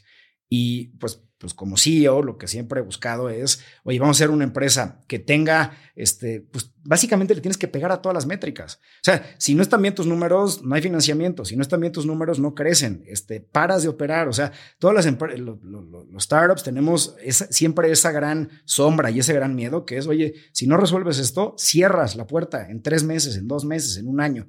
Entonces, eh, pues tienes que tener tus números bien pero la próxima parte tiene que ver más con tu creencia y lo que llama la gente que trabaja contigo. Nosotros ahorita, por ejemplo, en, en Bedu tenemos un programa con, con, Santander Universidades, donde agarran a los mejores promedios y ellos este, entran a una convocatoria y están aprendiendo data science, están aprendiendo desarrollo web dentro de todo lo que hace la empresa, a una persona que trabaja en Bedu, ese es el que más le gusta. O sea, porque es la historia de la persona súper dedicada de 22 años, que la vamos a mandar a una chamba de tecnología súper buena y que si esa persona se sigue derechito, va a tener una buena vida económica. Entonces, eh, digo, también me toca, por ejemplo, capacitación corporativa, que es increíble y lo hacemos con mucho gusto, pero a quien traigo a hablar cuando hacemos un all hands es a esta persona de 22 años súper aplicada, muchas veces son de lugares donde no tendrías esta oferta, ¿no? O sea, de algún lugar de México donde pues no hay escuela de data science. Y cuando escuchas la historia, pues te motiva para, para operar muy bien y también para pues aguantar las partes difíciles, ¿no? A llevar un, startup. Hablando de partes difíciles, hubo partes difíciles eh, en la historia de Nova, muy difíciles. Cuéntame cuál fue el momento más duro que viviste. Sí yo creo que eh, la parte más compleja fue básicamente, nosotros siempre, ¿no? Proveedor de servicios, de tech, siempre con un énfasis absoluto en el compliance. O sea, ahí no habían blancos y negros, era blanco, punto. Em, pero en un momento lo que, a ver, y eso es algo que sucede, ¿no? Este, tú puedes tener este, personas que te reconocen. Entonces, en nuestro caso, este, Harvard, MIT, el Foro Económico, el Banco Interamericano, o sea, todas las organizaciones más profesionales básicamente nos dicen, este, este proyecto está ejecutado a un nivel de clase mundial. Y pues también tiene sectores que no están de acuerdo, ¿no? Con, con partes de lo, que está, de lo que está sucediendo. Entonces, creo que la parte más compleja fue eh, el que algo que realmente era algo muy virtuoso, de repente fuera cuestionado como algo, algo negativo. ¿no?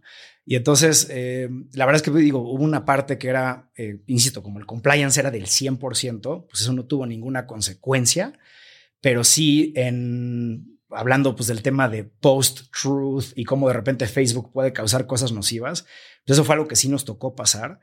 Y pues la verdad es que lo que digo, alguna vez alguien en Endeavor nos dice, mira, las cosas caen por su propio peso, ¿no? Entonces, este, pues la gente que hace bien las cosas, eso es algo que en el tiempo se ve y, viceversa. Entonces, eh, lo que hicimos fue pues, un ejercicio de mucha resiliencia, eh, pues aún todavía más énfasis en el tema de eso, ¿no? O sea, que pues todo el tema de quién te audita y eso que fuera, que fuera impecable y seguir trabajando. O sea, creo que lo que mejor, o sea, nosotros lo que hacemos es trabajar para que la gente en México realmente se beneficie de la revolución tecnológica. Entonces, seguir con mucha constancia, entregando a la gente excelentes resultados y pues eso, y siempre actuando pues del lado este, correcto de, la historia. Se vieron bajo un ataque mediático durísimo, ¿no? Eh, con muchas historias que tal vez no tenían mucho fundamento. Pero cuando estás trabajando de la mano con organizaciones públicas, pues eso parece ser como la letra escarlata, ¿no? Eh, eh, no, no me voy a esperar a ver si, si es cierto, sobre todo si me pueden barrar, estoy fuera. ¿Cómo viviste esa experiencia y qué, qué consecuencia tuvo? Sí, vi un documental que se llama Merchants of Doubt, que básicamente lo que te decía era y es curioso, es lo que hace, por ejemplo, la industria del tabaco para que no los regularan, ¿no? Entonces agarraban algo que todo el mundo, este, dijéramos, o bueno, no todo el mundo, pero que, que hay un, un, gran consenso a favor. Eh, digo, en el caso del tabaco era todo el tema de la libertad y el comunismo y no sé qué. Y entonces se cuelgan de esa como gran premisa para meter algo, algo ahí. Eh, en, o sea, creo que hay en general escepticismo de cualquier emprendimiento que tiene algún tipo de contacto con sector público. La verdad es que esos cuestionamientos, desgraciadamente, existen por razones. O sea, si tú ves la historia en México de cómo este, ha sido la interacción entre el gobierno y la tecnología, la verdad es que hay muchas historias este, malas. Em, básicamente la consecuencia, pues, pues, simplemente tuvo que ver en una cuestión de em, a lo mejor algunas personas que, pues, que tuvieron dudas, ¿no? De, oye, estos cuates decían que pues hacían todo bien y es sí o no, ¿no? Y como eh, pues, insisto, estás en un contexto en el que hay muchos eh, cuestionamientos sobre cosas que suceden, ya el, oye, ¿quién obró bien y quién no? Es algo difícil de, discernir. Entonces, la verdad es que la, postura que tomamos fue de mucha humildad, de mucho trabajo, también eh, de mucho enfoque en, pues, que las cosas este, sucedieran bien. Y pues la verdad es que de, ahí, de este tema que sucede en 2015 a 2020, pues tuvimos prácticamente los mejores resultados en cuanto a impacto. O sea, estábamos este, logrando inscribir a 18 mil personas todos los meses este, en estos centros de capacitación.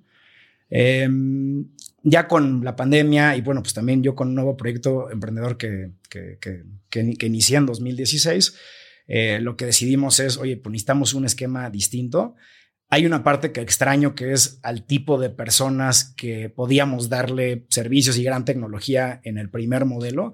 Ahora, digo, insisto, es súper satisfactorio, pero sí hay una diferencia. Yo ahorita en general trabajo con básicamente como nivel maestría, ¿no? Este, entonces, es una, si tú en México eres alguien que tiene ya una licenciatura, una ingeniería, ya eres este, pues, un sector privilegiado, o sea, más o menos como del 13% este, más privilegiado en términos educativos en México. Entonces, hay una parte a nivel misión que se extraña del otro, pero la verdad es que también, pues ahorita la gente con la que trabajamos es este, súper motivante. Entonces. ¿Cómo funciona Bedu entonces ahora? ¿Cuál es la diferencia en el modelo? Sí. A ver, es una empresa, digamos, que me tocó hacer desde cero. Este, me tocó pasar de una compañía que estaba ya escalada, ¿no? Este, a nivel procesos, personas, a literal, vamos a volver a empezar desde cero. Eh, en vez de lo que hacemos actualmente es entrenar a las personas en las carreras del futuro. O sea, tienes una gran, eh, una, gran disparidad entre lo que necesitan las empresas y la cantidad de personas que necesitan. En América Latina, de aquí al 2030, son 1.8 millones de personas con competencias que ahora no, la, gente no las tiene, que las empresas necesitan. Y lo que hacemos es eh, siempre con este modelo blended, donde tienes aprendizaje teórico en línea, pero apoyo todas las semanas eh, con un experto de industria en el que trabajas en proyectos, que aprendas materias como data science, que aprendas materias como desarrollo, ciberseguridad, quality assurance, Salesforce. Y lo hacemos de la mano de las empresas. Entonces, a las empresas lo que hacemos es ayudarlas a toda la parte de performance de talento, atracción de talento y retención de talento en la parte tecnológica. Y la verdad es un modelo bien interesante porque a la empresa lo que hace es generarle muchas eficiencias y al alumno lo que le dices es, oye, pues esto realmente va a estar patrocinado por, por la empresa.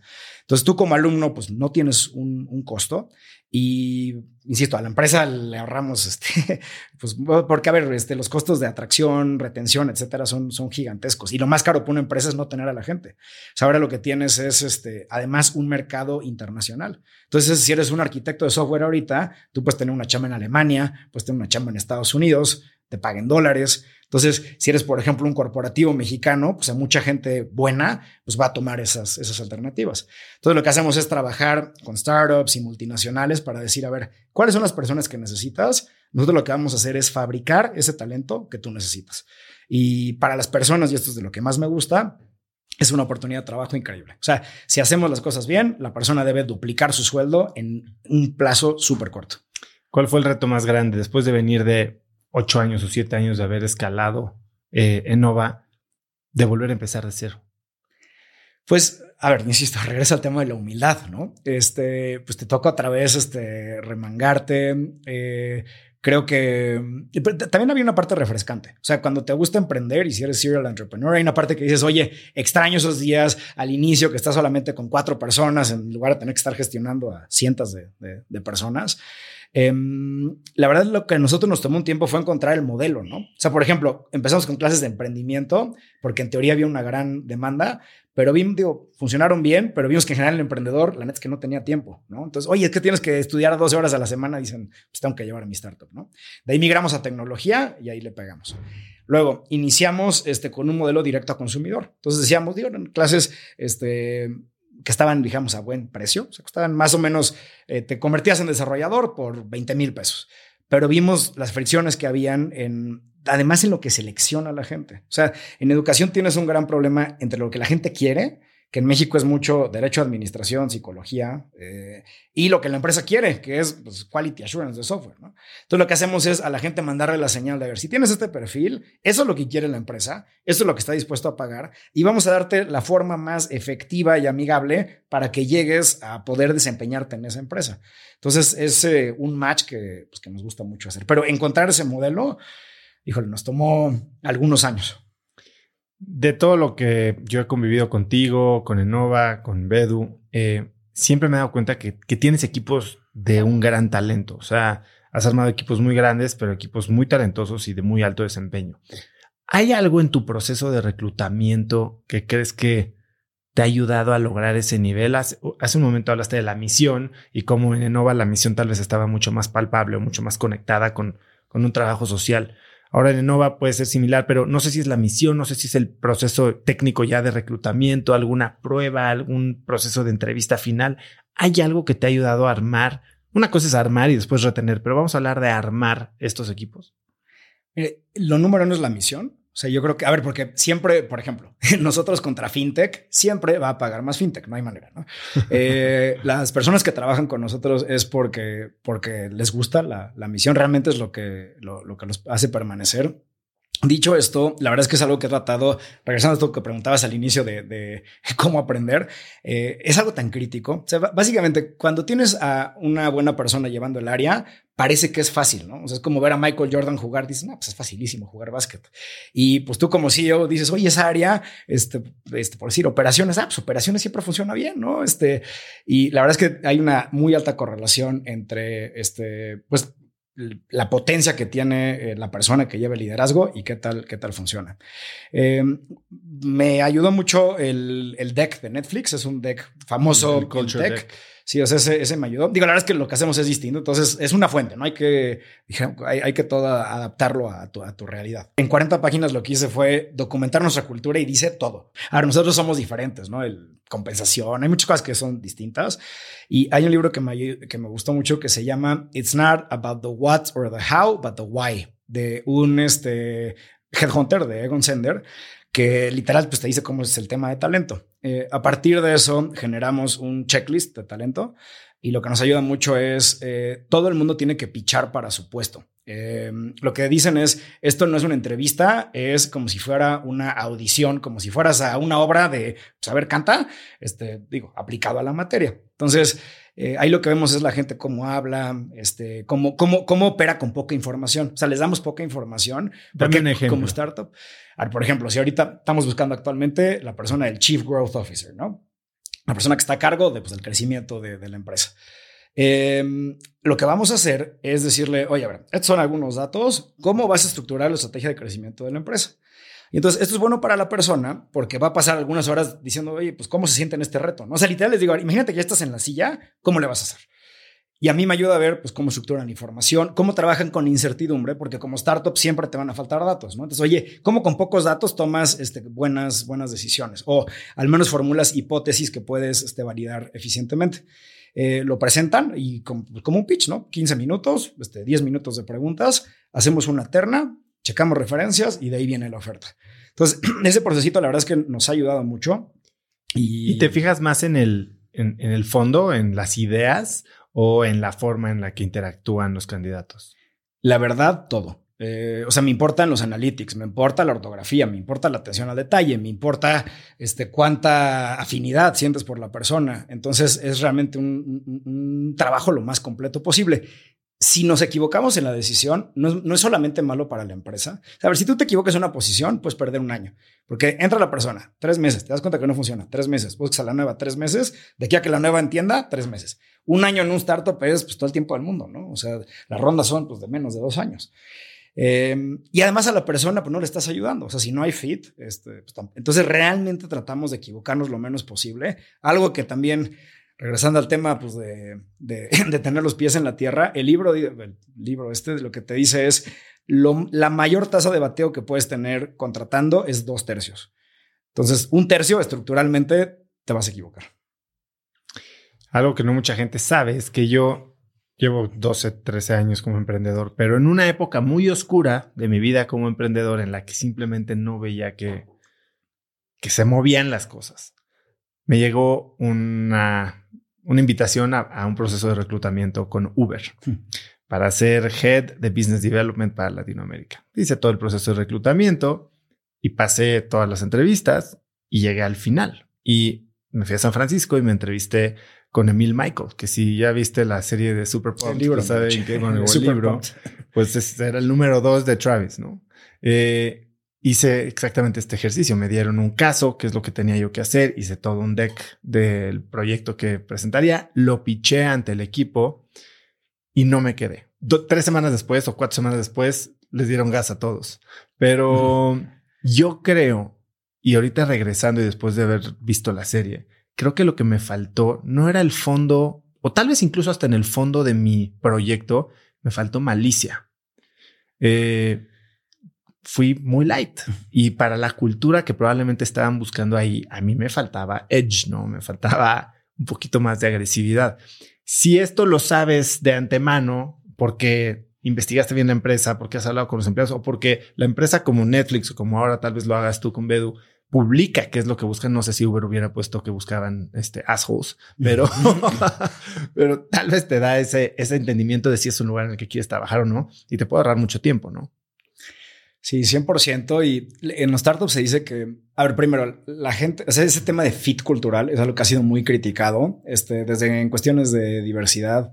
Em, a ver, hay una de la que se habla poco, pero algo que es difícil en un startup es luego traer a gente de más edad, ¿no? O sea, de repente es, oye, si quieres traer a alguien de 55, vamos a decir 60 años, ¿qué tal que es súper competente? En general, eh, pues en general en los startups trabaja gente más joven y entonces ahí hay, un sesgo. La verdad es que yo creo que diversidad tiene que ser entendido en todo sentido, eh, que si el tema este de feed cultural tiene que ser primero con algo eh, formal. Entonces la idea también de tener un deck de cultura, lo que decimos es una especie como de nuestra constitución, ¿no? Y también te ayuda que cuando tienes una divergencia entre dos personas, ya no se vuelve el yo dije, él dijo, sino tienes un como principio que ancla las conversaciones.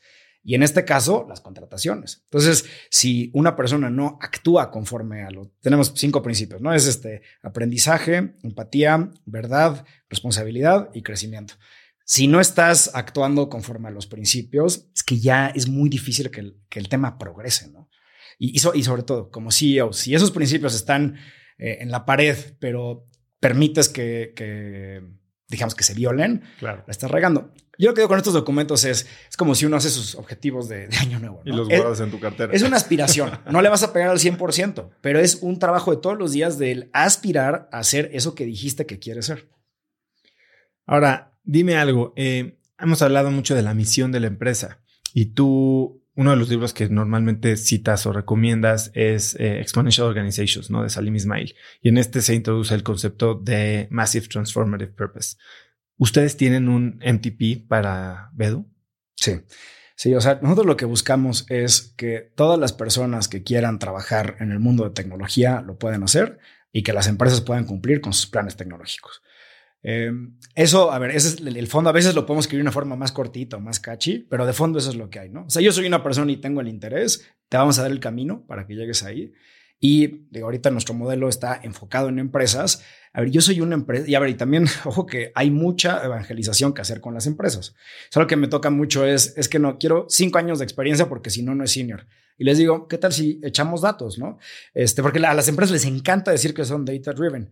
Las empresas casi no saben nada de lo que su gente sabe y no sabe. Saben su CV, saben algunos temas de las evaluaciones y todo eso. Pero si yo, por ejemplo, a un banco que tiene 4.000 personas, le digo, a ver, em, la persona número 23 de UX UI, ¿cuánto sabe de esto? La verdad es que no saben. Entonces, empiezas con los datos eh, para decirles, a ver, mira, aquí está. También lo que decimos es, te vas a llevar sorpresas. O sea, voy a llegar con una persona de 22 años que no tiene 5 años de experiencia, pero te voy a demostrar con datos pues, que es buenísimo. Y viceversa, tienes a una persona de, de, ahí adentro de la institución que lleva 10 años no sé qué y lo tienes como senior y pues ve los datos. No digo sácalo, digo más bien vamos a mejorarlo, ¿no? Pero ese tema data driven para gente, eh, la verdad es algo que es una carencia y para nosotros ha sido una oportunidad. ahorita con un gran banco latinoamericano, así es como empezamos. Oye, vamos a medir a la gente, ¿no? De ahí viene todo el tema de cómo los mejoras y de ahí vienen las oportunidades también para personas con perfiles atípicos, simplemente con datos, decir datos y proyectos, esa es la otra. O sea, datos para hard skills y proyectos, otra vez regresamos a la presentación de proyecto. Es, mira, te va a presentar un proyecto de data y luego me dices si lo quieres o no. Em, ahorita hemos tenido tasas de contratación del 130%. Porque siempre entrenamos a más gente de, la, de las que requiere la compañía. La compañía, o sea, nos tocó ahorita igual con una de las Big Four. Este, 50 personas dicen, mándamelos a todos. Entonces, es un tema de transformación de carreras muy potente y para la empresa, pues unos beneficios impresionantes, ¿no? Este punto de la identidad o, el, el registro de un skill set que sea portátil creo que es bien interesante. Y ahorita que estoy con lo de Cracks Fund, recibo un chorro de pitches. Y una de las que me acabo de platicar, una de las startups, es una empresa que se llama Buo. Y Buo tiene la idea de crear este, este perfil de identidad de profesional. No es un currículum, es un skill set que te puede dar a ti transportabilidad de lo, o sea, lo que has aprendido en tu trabajo. Ya no es solo un proyecto que dice que hiciste tal y tal, tal, sino que está validado en cierto tipo de skills, de skills, ¿no? Y entonces también a la empresa le da esta visibilidad de cuando se va una persona, no se le fue Moisture, se le fue un 8 de este liderazgo, un 7 de lo que tú digas, ¿no? Y entonces eso te da muchísima visibilidad de cuál es tu plantilla, dónde necesitas eh, actualizarla o complementarla y a ti como empleado pues te llevas tu pasaporte o tu cartilla de vacunación profesional, por decirlo así. Es algo fundamental, sobre todo en un tema en el que no hay credenciales tan formales. Son ahorita, por ejemplo, ya vamos a sacar una maestría en alianza con Tech Milenio porque decíamos, oye, pues el MBA, pues como que la gente le da este, una heurística de, a ver, esta persona sabe negocios, ¿no? Lo que dijimos es, oye, ¿cuál hay para trabajar en tecnología? Y ahorita la estamos lanzando en mayo. Dicho esto, en muchas de estas materias, el saber, este, oye, pues esta persona sabe o no sabe es algo bastante complejo. Entonces creo que si hay mucha, o sea, primero, las empresas tienen que ser mucho más completas en esto y decir, oye, a ver, es que no es un tema de CBS, es mucho más profundo. Eh, y para las personas, también ir recopilando portafolio. Digo, si trabajas en una empresa no te puedes llevar el trabajo de la empresa, pero tienes que encontrar maneras de poder decir, pues esto es lo que sé hacer. Correcto.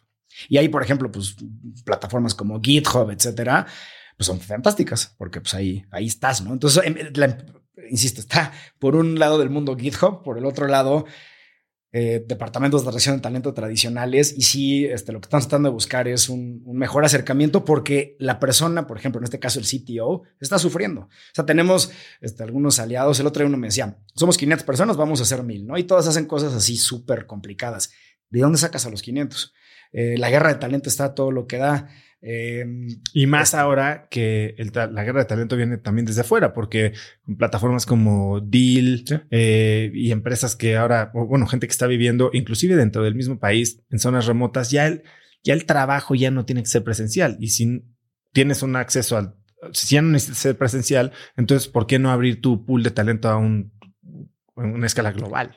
Es el nuevo paradigma, no tan fácil de administrar, pero buenísimo para la gente. O sea, porque también yo no sigo mucho el fútbol, pero a veces dicen, he escuchado que en fútbol dicen de que si se van a jugar a las grandes ligas de Europa regresan jugando mejor. Pues aquí es lo mismo. Entonces, esa persona mañana va a ser el CTO de una startup mexicana.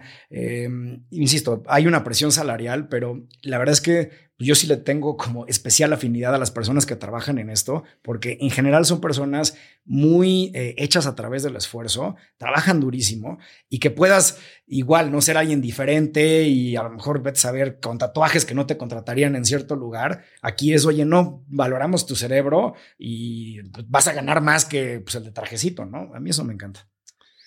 Eh, ¿Algún otro aspecto del libro de Salim Ismail que apliques en Bedu? Pues mira, nosotros sí, la verdad, fue, nos ayuda mucho a pensar en este tema eh, de cómo creces exponencialmente. Para nosotros esto tiene dos implicaciones, ¿no? La primera es, quien da la clase debe de ser socio de, la plataforma. En términos generales, eh, buscamos pagar cinco veces más que una universidad privada mexicana. Eh, entonces lo que decimos es la propuesta de valor al experto, porque regresando a los fondos que no les gusta que hayan expertos, lo que les dice, mi, propuesta de valor para el experto tiene tres partes. Uno, eh, vas a crecer como profesional. Puede ser muy bueno técnicamente, pero como les enseñamos a enseñar, vas a mejorar tu liderazgo, tu comunicación y tu conocimiento técnico. Entonces en tu empresa vas a ser más valorado. Dos, impacto. Estás formando a la próxima generación de data scientists. Y tres, recursos. Esto que hacen las universidades de pues que vas a enseñar y este, pues como ya tienes otro trabajo, pues el cheque es muy chiquito. Digo, no, no, no en todas, pero sí tiende a ser algo muy común. Decimos, pues no, oye, pues estas personas pues, trabajan muy duro, tienen mucha chamba. Además, en general nuestras clases son de noche o en fines de semana. Si vas a estar de 7 a 10 de la noche dando clases, pues sí, tienes que ganar bien. Entonces, este, algún dato padre, no, o sea, nuestra tasa de deserción de expertos es cero. O sea, ningún experto básicamente ha dicho, ya no quiero dar clases en medio. Eh, diga, habrá alguno que se habrá mudado o algo así, pero eh, tenemos una relación ahí súper buena. Regresemos al tema del estoicismo, porque ciertamente has pasado momentos difíciles en Enova, también en Bedu ahora con el COVID. Cuéntame un poco cómo te involucras con el estoicismo y sobre todo cómo lo aplicas en tu vida diaria. Sí, pues eh, regresando a los libros, la verdad es que, de haber, eh, curiosamente en, el ITAM me tocó, en el ITAM tenías como tres clases de, filosofía y me acuerdo, digo, les bastantes y me acuerdo que Seneca me había llamado mucho la atención en, ese momento. Y luego regresé a través de este libro que, recomendé, el de, Practicing Stoic. Y mm, la verdad es que me llegó en un buen momento por el COVID. ¿no? O sea, en el COVID sí hubieron puntos muy complicados donde dices, oye, voy a perder la empresa, este, ¿Qué tal si las probabilidades de pues, los que tenemos papás, si les daba, pues eran muy malas, este, no o sea, en el sentido de pues tienes una alta posibilidad de irte. Entonces, un momento muy, muy, muy duro. Y mm, la, premisa básica es la siguiente: uno no controla lo que sucede, uno controla su juicio respecto de lo que sucede. Eh, un gran tema de desapego, eh, algo curioso del estoicismo es que tiene una gran conexión con el budismo. yo no practico ninguna religión, pero hay una parte de la filosofía que me gusta. Y es curioso porque la verdad es que los individuos son súper distintos, ¿no? Entonces uno estaba meditando en un árbol en la India y el otro, pues Marco Aurelio, pues era un general, ¿no? O sea, entonces no podía, o Seneca pues, tenía unas villas gigantescas, ¿no? Este, entonces, personajes muy distintos, pero que llegan a conclusiones de desapego y de tu eh, acercamiento al deseo, este, eh, muy, muy consistentes. Y luego, de hecho, el otro estaba leyendo, sí hubo una conexión. O sea, al parecer, con Epicuro, alguien de Grecia sí pasó por la India y como que se hablaron. Em, pero básicamente, ¿de qué se trata, no? Eh, un tema de qué valoras, entonces valorar mucho más, por ejemplo, el tiempo que los recursos, valorar mucho más las amistades, eh, tener, eh, dijéramos, por ejemplo, la opinión que tienen las personas de ti.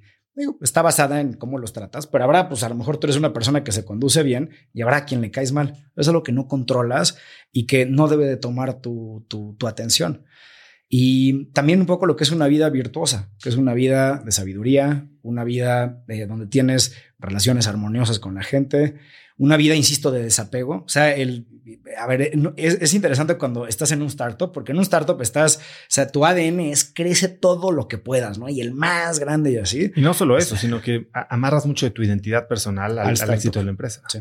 Sí. Entonces, este, eso es algo, algo retador y insisto, hay, como la presión buena, la que te hace lograr cosas, pero también la que te puede destruir. Ya lo que también yo identifiqué sobre todo en este periodo es, si yo me vengo abajo como emprendedor, pues todo se viene para abajo. Entonces, todo este tema de, mm, a ver, hemos platicado de las rutinas, ¿no? O sea, ser súper dogmático con este, a qué hora es el ejercicio y la meditación y el café y este, qué prácticas te hacen sentirte bien y cómo te sacas un mal día y todo eso, es parte del skill set central de un emprendedor, porque si te truenas, pues se acabó. ¿no? Eh, yo creo que de hecho muchos emprendedores a veces no ven el horizonte de tiempo. O sea, cuando ves de que se están absolutamente tronando, es, a ver, la expectativa es que tienes que llegar a la salida, lo cual puede ser en 7 a 10 años. Entonces, pues, ¿qué tipo de ritmo vas a llevar de 7 a 10 años? Pues para que lleves a la empresa al puerto al que tiene que, que llegar. Y mm, insisto, o sea, el, valorar realmente esos, temas más humanos, ¿no? Este, cómo estás este, en tu ser, cómo estás este, con tus relaciones y qué no importa. Mucho es de, dejar cosas, o sea, oye, pues este... ¿Qué has descubierto que no importa? Pues mira, en alguna medida creo que, a ver, eh, la ambición económica creo que para un startup es buena porque recursos te dejan invertir en tecnología, te dejan hacer cosas grandes. Eh, entonces, es, me parece algo bueno, o sea, simplemente por el tema de que un startup que hace una cosa buena quieres que sea lo más grande posible, ¿no? En nuestro caso, educación, tecnología, ¿cuánta quieres? Pues lo más que se pueda, ¿no? Pero al mismo tiempo desapego personal, o sea, porque esos temas de, oye, que la ronda y este, de repente a lo mejor, pues, creo que vamos a empezar a lo mejor ver a emprendedores, este, pues eso, que sí tienen muchísimos recursos, pues eso yo creo que la verdad es que no es tan importante. O sea, porque en tu día a día las cosas que más valoras pues son cosas mucho más sencillas, ¿no? Eh, y muchas, eh, con el cliché de que las mejores cosas en la vida no se compran, pues, la verdad es que sí hay algo de, cierto en eso. Y la otra es el tiempo. Eh, entonces sí, el no perder tiempo, eh, porque el tiempo, o sea, lo que dicen es, si se te cae la cartera y pierdes lo que traías, este, te da coraje. Si alguien te hizo perder una hora en una junta, no pasa nada. Pues una la puedes eh, reponer y la otra no. Entonces, ser muy deliberado. De hecho, regresando al deck cultural, mucho refleja cómo gestionamos tiempos, ¿no? ¿A qué horas es tu stand-up? ¿Cuándo hablamos todos? Este, ¿Cómo hacemos las juntas? porque mm, pues, insisto, es lo que no puedes reponer. ¿Cómo manejas tú eh, tu rutina? Hablando de, hábitos y dogma, ¿cómo se ven las primeras dos horas de tu día? Eh, pues salgo a la terraza a ver el sol porque eh, es bueno para tu este, ritmo, no sé cómo se dice en español, circadiano. circadiano. medito sin usar realmente nada. Este, ¿Cuánto tiempo? La verdad, 10 minutos, me cuesta más trabajo más. Em, ¿Y qué es? ¿Nada más un ejercicio de respiración? Sí, por la respiración. Em, y bueno, y tratar eso de, de, si llegan pensamientos, dejarlos ir, ¿no? Que cuando eres un emprendedor con Slack, WhatsApp y eso, pues eh, tiene, tiene, tiene, tiene su reto. Em, después de este ejercicio, este, y sobre todo creo que en el COVID este, me clavé mucho más eso con tu salud, ¿no? Insisto, eso, oye, si eso no funciona, pues nada, nada, nada va a funcionar. Em, mi primer este, daily con, con, mi equipo directivo y literal vamos en, oye, a ver, este, ¿qué estuviste ayer? ¿Qué tienes para hoy? Este, ¿Tienes algún bloqueo? Entonces esos 10 minutos como que te dan como un sentido de dónde estás o también si hay que arreglar algo, lo, lo arreglas rápido. Y también todas las, semanas tienen un flow más o menos similar. Entonces, la sesión de growth es todos los lunes a las 11, este, la sesión all hands es los miércoles a las 10. O sea, como que esa predictibilidad también nos ha ayudado al trabajo remoto, a tener gente en otras ciudades y a generar estructura. Digo, ahorita ya todo está más normal, pero cuando todo el mundo estaba en su casa y eso, este, pues se genera una estructura de tiempos, de principios, de finales. Y eh, bueno, el parte, la parte que, que, que, omití es este, pues despertar a mis hijas. Este, tengo dos hijas de cuatro y dos años. Y digo, es algo muy breve porque pues tienen que ir a desayunar y la escuela, pero esa mini interacción en la mañana, pues más hay que llenar la mente, hay que llenar el corazón, ¿no? Entonces, pues ya te vas con el corazón lleno para el, resto del día. Si no eres la, la primera persona que me dice que despertarlos, más que acostarlos, que creo que como papás normalmente los acostamos, despertarlos ese momentito les da muchísimo, eh, digamos, fulfillment eh, emocional. Sí. Ah, y los cuentos de la noche también. ¿Qué les lees? Sé que les lees. Eh, ¿Qué les lees? Porque aparte no, no lees el clásico cuento de la noche. Sí, este, a ver, en nuestra casa, regresando a los libros, este, Dani tiene muchos libros y por lo tanto siempre hay una pluralidad de libros. Eh, la verdad, los temas así como el medio más típico de princesas y eso no, no tanto. Eh, dado que las dos son mujeres, muchos tienen que ver con, este, a ver, la que estudia los tiburones, ¿no? Entonces, este, una, eh, la primera científica de tiburones que se llamaba Eugene algo, y este, y entonces como que leíamos ese libro de los tiburones, ahora resulta que mis hijas primero saben más que yo de tiburones, o te pueden decir 20 especies diferentes, y a la de cuatro la metimos hace poco a nadar con el tiburón ballena, ¿no? Entonces, este, mucho también ese tema como de, pues, lo bonito del mundo natural y abordarlo con, pues, con, con respeto, pero también como con, con arrojo. Em, y luego, pues también algunos sencillos, este, pues digo, muchos la verdad es que también están en, inglés, entonces, pues de repente la niña como que habla inglés y no es que le enseñaste inglés, nada más el libro estaba en inglés. Eh, y también digo, pues libros que me gusten a mí. Este, hay uno que, a mucha gente le gusta de Dr. Seuss que se llama All the Places You'll Go, eh, que, eh, por ejemplo, este David Brooks del New York Times lo critica, ¿no? Porque dice que hace una, una cultura un poco individualista. Pero yo creo que ese libro tiene más bueno que malo. Y a mí la verdad me gusta. O sea, ya habían días que lo veía y, o sea, estaba leyendo el libro en la mañana o en la noche y este, pues me ayudaba para la chamba, ¿no? Porque lo veías y pues, ya sabes cómo van a ver altibajos y todo eso. Y dices, pues este libro de niños me está hablando a mí como adulto bastante. A mí me encantan los libros de Dr. Seuss por, por el ritmo que tienen.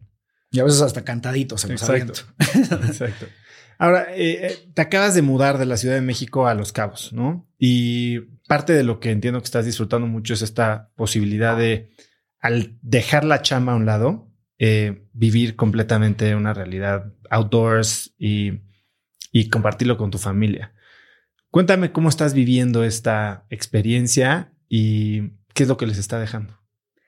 Pues mira, la verdad es que ha sido algo increíble porque mm, a ver, primero yo esto nunca pretrabajo remoto, jamás, o sea, ni, me hubiera pasado por la cabeza. O sea, que el CEO se va, o sea, yo siempre he vivido a dos cuadras de la oficina, ¿no? Este, y obviamente, pues, o sea, vives eternamente conectado. O sea, cualquier persona que me busca sabe que voy a contestar en minutos. Entonces, esa es una parte de, de la realidad. Eh, pero yo creo que nos ha dado eh, primero ese contacto. O sea, cuando me dicen, ¿qué te gusta de, vivir en otro lugar? Digo, el cielo. O sea, literal. Y son de esas cosas como, o sea, como no hay muchas nubes, eh, ves las estrellas, este, el atardecer todos los días es algo hermoso. Entonces, son como esos pequeños momentos muy mágicos que, te dan muchísimo. Regresando a la rutina de ejercicio, el otro día estoy en eso y de repente veo una ballena saltar y dices, wow, ¿no? Este, Digo, yo a, la Ciudad de México y en particular a la Roma le tengo muchísimo cariño. Entonces paso una o dos semanas acá, también pues, trabajando con mi equipo, pues teniendo sesiones con clientes. Eh, y la verdad es que ese híbrido para mí es algo, o sea, te, te lleva mucho a dos grandes partes que México tiene que ofrecer, ¿no? La naturaleza hermosa, que puedes subirte a 40 minutos, acampar con las niñas y hacer algo hermoso, o en la Roma estar pues en este hub de startups, este, con la comida más rica del mundo, con ahora este, esta gran cruza de culturas. Entonces creo que eso es algo que, me da mucha, mucha vitalidad, que aprecio mucho y que, eh, a ver, algo también pues muy notable de, pues, de, Baja California Sur, es un lugar pacífico. Y hay una parte que yo deseo, pues que ojalá todo México fuera así, ¿no? O sea, porque realmente ves a la gente más tranquila eh, y, a ver, siempre algo va a pasar, ¿no? Pero, pero en general no se siente esa, esa preocupación que en muchos otros lugares se sienten. Entonces, insisto, no es Islandia, ¿no? Pues es un lugar que está en México. Digo, sí tiene, es un lugar chiquito y con una vocación turística y todo, pero eh, creo que hay algunas recetas que, que, a lo mejor se pueden extrapolar a otras partes de, México. Vivir en la naturaleza trae sus, sus eh, bemoles, ¿no? Y ahora tienes que traer un kit anti-atasques en tu camioneta. Sí, este, hablando de estas cosas que, que nerdeas, una vez me, me atoré con, con, las niñas, o sea, la mitad del desierto, la, un relajo. Y este, y entonces sí, justo este, hice un kit de emergencia rojo que trae cualquier cosa que uno pudiera necesitar en una emergencia este, pala para la batería del coche, este, pues, arrancarla, este, inflar las llantas, llanta ponchada, este, cuerdas, este, o sea, literal está hecho para que no me vuelva a quedar en el desierto con mis dos niñas gritando. ¿Qué, em, en los próximos 12 meses, qué es lo que viene para Bedu, para ti? ¿Qué es el proyecto que más atención te está requiriendo? Nosotros este año nos propusimos que hacer tres veces, lo cual es, es un reto. Eh, hay una parte que es eh, increíble, que es pensar en, en, el número de personas, a cuántas este, miles de personas puedes tocar. Em, la verdad es que ahorita eso trae toda la, la, atención porque, insisto, tiene este componente de misión, o sea que yo sé que cada que una persona entra a trabajar a este segmento, puede tener, o sea, si sigue trabajando ahí, va a tener una buena vida para siempre, ¿no? Y si sigue aprendiendo, desde luego. Em, entonces, eso la, verdad es lo que ocupa pues, la gran mayoría de, mi energía, de, mi tiempo. Em, el tema también tratar siempre de, ser el líder que desearía ser. Hablando de estos déficits, pues yo también pienso mucho en, oye, este, ¿qué líder te gustaría ser para tu gente y qué líder estás haciendo? ¿no? ¿Cómo estás manejando tus prioridades, tu tiempo, la presión? ¿Estás tratando de emular? Eh, por ejemplo, si alguna vez tuviste un buen jefe en algún aspecto, ¿eres como él? O sea, yo, por ejemplo, tuve un, jefe que se llamaba Alexis Robsar, que era un, abogado. Era un tipo, la persona más encantadora. O sea, a cada persona en el edificio la saludaba de mano así. Y yo decía, oye, pues, ¿entras como él o entras como otro jefe que tenía que entrar y pues no saludaba a nadie, iba así como maquinita, ¿no? Desde una cosa así chica, o sea, de, hasta, pues digo, yo creo que a la gente con la que trabajas le, aprendes mucho y siempre está este tema de verlo como una aspiración a la cual trabajar todos los días y tratar de decir, oye, pues vamos un poquito mejor, oye, ¿cómo vas a comunicar? ¿Cómo vas a dar feedback? ¿Cómo vas a recibir feedback? Entonces, ese, ciclo de liderazgo eh, creo que es lo que nos puede hacer llegar pues, a las metas grandes que nos hemos planteado. Ahora, regresando a lo que hablábamos al inicio, de qué es lo que no sabes este año y qué quieres aprender, en qué te estás enfocando, ¿Qué, cuáles son tus grandes áreas de aprendizaje este año. Mira, empiezo con las divertidas y luego uno más prosaica. Este, de las divertidas dije que voy a aprender a surfear, entonces en eso andamos. Mis amigos, el problema es que surfeaban demasiado bien, entonces cuando me llevaban, las olas estaban gigantes y pues no, no la armé, ¿no? Pero bueno, estamos tratando eso. Eh, A ver, las demás es continuar temas como pues, cocinar y eso. Ya, ya es muy padre porque simplemente como ya hay una buena base, es como aprender nuevas cosas, ¿no? Entonces eso, eso es algo muy, muy placentero. ¿Hay algún área específica de la cocina en la que quieres especializarte? ¿Algún ahorita, platillo que traes entre ojos? Sí, ahorita lo que me ha estado dando más gusto es este temas este, como del Medio Oriente. Eh, entonces este tema, o sea, digo, desde la India hasta temas este pues como de la zona de Israel, Líbano, todo eso, o sea, como todo ese tipo de comida me ha estado gustando bastante. Hay un chef que se llama Tolengi, que sigo mucho y que, me, gusta hacer lo que él hace. Hay otro que se llama Melissa Clark, que también me encanta su planteamiento de comida francesa. Los libros de Ottolenghi están buenos. Buenísimos. Este, y en la chamba, eh, la verdad es que ahorita digo em, cosas prosaicas, pero el funnel eh, para hacer las alianzas eh, empresariales, ahorita es lo que me está, ahorita es lo que tengo que aprender. O sea, porque, a ver, este tema del cómo logras realmente pues, tener los contratos que necesitas con una empresa, pues uno cree que lo sabe, pero cuando ves cómo lo hacen en Estados Unidos las empresas de SaaS, es mucho más sofisticado. Entonces, ahorita, ahorita es lo que tengo que aprender. O sea, literal, oye, a ver, el lead, cómo funciona, cómo lo procesas, cómo lo calificas, cómo les escribes, qué haces cada que no te, de lo más frustrante es que no te contestan los mails, ¿no? Es, es justo lo que este te iba a decir, porque creo que SaaS en Estados Unidos es algo bien diferente, ¿no? De entrada, hasta hace un año y medio no había tarjetas de crédito corporativas. En Estados Unidos puedes cerrar contratos de 10 mil dólares al mes sin que hablen con un supervisor, sin que hable el alta de proveedor, nada de eso, ¿no? Ahora ya con, con Clara, con Jeeves, con Tribal, aquí como que, bueno, se le está dando algo de autorización a, a mandos medios o directores de área, pero definitivamente la toma de decisiones y el ciclo de ventas de un SaaS no es lo mismo. Entonces, no sé si, si, si traduce lo que pasa en Estados Unidos en términos del funnel de generación de leads al cierre de negocios aquí a México. Sí, o sea, es increíblemente complicado. Y a ver, una correlación que me llama la atención. Yo cuando le escribo al CEO o founder de una empresa, tiendo a tener respuesta en ocho horas. Y no es porque yo sea alguien importante, es porque así son los founders y los CEOs. Cuando trabajo con personas, digamos que están más en la parte operativa, de repente hay cuatro semanas que no me contestan el mail. Entonces, también ahí hay un tema, digo, obviamente estas personas no están súper ocupadas, no, no, no quieres estarlos buscando y ahora digo también el que no me conteste, ¿no? Pero ese andamiaje de, o sea, a mí lo que me gustaría es, la verdad, que las personas que están en la trinchera tengan, y de hecho las mejores empresas tienen esa mentalidad de fundador, ¿no? Entonces, que si yo soy la persona que voy a estar trabajando en una parte muy específica del talento de una empresa, tener ese engagement de fundador de, oye, ¿cómo resolvemos esto? Entonces, a ver, estamos tratando, también es la gente con la que tendemos a poder trabajar. O sea, las personas que dicen, oye, a ver, esto sí, pues es un startup, es joven, pero mira el resultado que me está dando. Y ahí es donde estamos tratando de cambiar paradigmas y pues eso, que, que tengan el talento tecnológico que necesitan. Tres personas que haya que seguir en Twitter, Mois. Ok. Em, a ti. Soy malísimo en Twitter. este, a ver, algunos que me gustan mucho. Bueno, a ver, em, ay, ¿cómo se llama? Eh, Luis Rubio para temas de pues, qué está pasando en México. Em, de Estados Unidos. ay, me agarraste. Este, porque además yo tengo una relación love-hate con Twitter, ¿no? Entonces paso un tiempo que más que el que me gustaría. Eh, a veces cuestiono, oye, mi vida es mejor o peor por estar en Twitter. Muchas veces que siento que peor. ¿Por qué? ¿Qué, es lo que lo hace peor?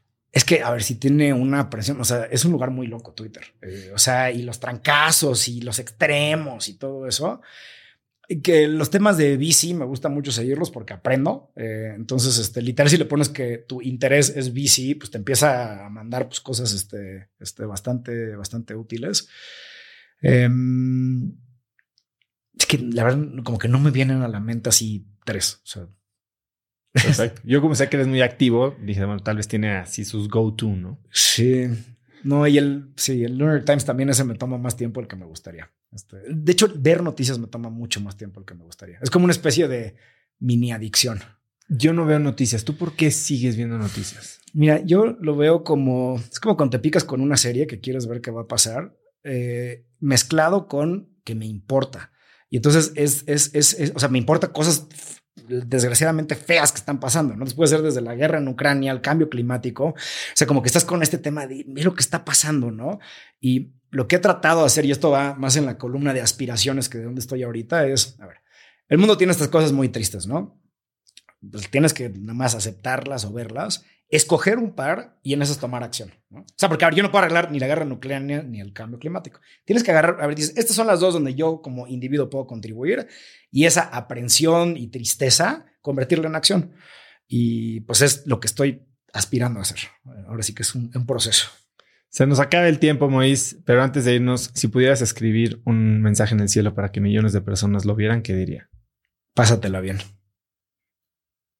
Creo que eres alguien que, que lo ha vivido mucho tiempo de su vida. Eh, quien te conoce sabe que eres tremendamente disciplinado y dedicado para el trabajo, pero que esta parte de diversión ha, bueno, toma una relevancia muy importante dentro de tu vida. Yo lo he visto. Eh, eres de esas personas que bailan solo y bailan mucho entregados. Eh, y la verdad es que estoy totalmente de acuerdo con cómo lo dices y cómo lo vives, porque no eres alguien que habla de dientes para afuera. Mois, eh, increíble platicar contigo. Tenía muchísimas ganas de esta conversación. Creo que nos podríamos seguir con mil temas. Eh, eres un crack por lo que has hecho, por cómo transmites, por, por la entrega que tienes a, a, estas causas sociales desde un punto de vista empresarial. Gracias por estar aquí. ¿Dónde puedes seguir la gente? ¿Dónde puede contactarte, comunicarse contigo? Eh, Mois Cherem en Twitter, arroba Mois Cherem. ¿Y algo quieres agregar? Pues la verdad, Oso, este, agradecerle a la comunidad cracks. Yo creo que eh, el que el escuchar estos diferentes puntos de vista, que creo que todos sabemos que son imperfectos y que son recetas que algunas servirán, algunas no, algunas no, es algo súper valioso y me gusta la, la, vibra de lo que hay aquí. O sea, regresando a ese tema de la negatividad y la positividad, creo que todo el mundo que se sienta aquí liderado por ti está realmente tratando de hacer las cosas mejor, ¿no? Y es esa parte de, regresando a esta empatía colectiva, todos estamos tratando, todos estamos en el camino y creo que ese es un impulso que, que nos puede ayudar como sociedad. Pues muchísimas gracias por estar aquí, Mois. Gracias, Tioso. Mois es una de esas personas con las que puedes hablar por horas sin fin y de una lista interminable de temas. Si te gustó el episodio, compártelo con alguien usando el link cracks.la diagonal 175. También sigue Cracks Podcast en Spotify o suscríbete en YouTube o iTunes y califícanos con 5 estrellas para que más gente nos encuentre. Mencióname en Instagram o Twitter con la lección que te deja el episodio de hoy como arroba osotrava y no olvides saludar a Mois en Twitter como arroba moischerem. Hoy mencionamos muchos libros, así que puedes encontrar links a todo lo que hablamos en cracks.la diagonal 175. Y antes de irte, no olvides que ya está disponible mi libro Haz lo que importa, en el que te enseño el método DMS de productividad y diseño de vida y puedes adquirirlo en hazloqueimporta.com o en Amazon México. Y segundo, no olvides registrarte para recibir Viernes de Cracks, que es este correo muy cortito que mando cada viernes con 5 tips, bullets, artículos, libros, las cosas que encuentro en internet y que creo que pueden ayudarte a tener una vida más productiva o mínimo a empezar una conversación interesante este fin de semana. Puedes registrarte gratis en cracks.la diagonal viernes. Y eso es todo por hoy. Yo soy Osotrava y espero que tengas una semana de cracks. Este episodio es presentado por Vic. Si me conoces, sabes que soy un consumidor voraz de audiolibros y que he probado todo tipo de aplicaciones para seguir nutriendo mi mente mientras manejo o mientras corro o hago ejercicio pero sin duda, por mucho, Vic es mi favorita. Con Vic puedes convertirte en una máquina de aprendizaje porque con solo 15 minutos al día puedes leer más de 12 libros al año. En Vic tienen más de 250 mil títulos y puedes escuchar resúmenes de bestsellers en menos de 15 minutos o libros completos, incluido mi libro Haz lo que importa, así como mis Vic originales como Cómo combatir el síndrome del impostor. Vic, por ser escucha de cracks, te regala 7 días de prueba y después contenido ilimitado por solo 167 pesos al mes en un pago anual de 1.999 pesos al suscribirte a Vic. Simplemente ve a cracks.la diagonal Vic. Vic se escribe B alta E E K. Una vez más, es cracks.la diagonal Vic. Este episodio es presentado por Hospital Ángeles Health System. Cada invitado con el que platico en el podcast me abre los ojos a nuevas tecnologías que están impactando de forma positiva la manera en que todos nosotros vivimos. Una de las áreas en las que el avance tecnológico está generando más impacto es en el área de la salud, especialmente con los avances en cirugía robótica que permiten intervenciones con menos sangrado, menos dolor, cicatrices más pequeñas y una recuperación mucho más rápida. Hospital Ángeles Health System tiene el programa de cirugía robótica más robusto en el privado en México. Cuenta con 13 robots Da Vinci, el más avanzado y versátil del mundo, y con el mayor número de médicos certificados en cirugía robótica, con la cantidad de horas necesarias para poder operar, ya que tiene el único centro de capacitación de cirugía robótica en todo el país. Este es el futuro de la cirugía. Si quieres conocer más sobre el programa de cirugía robótica de Hospital Ángeles Health System y ver el directorio de doctores, visita cracks.la diagonal ángeles. Una vez más, es cracks.la diagonal ángeles. Consulta a tu médico.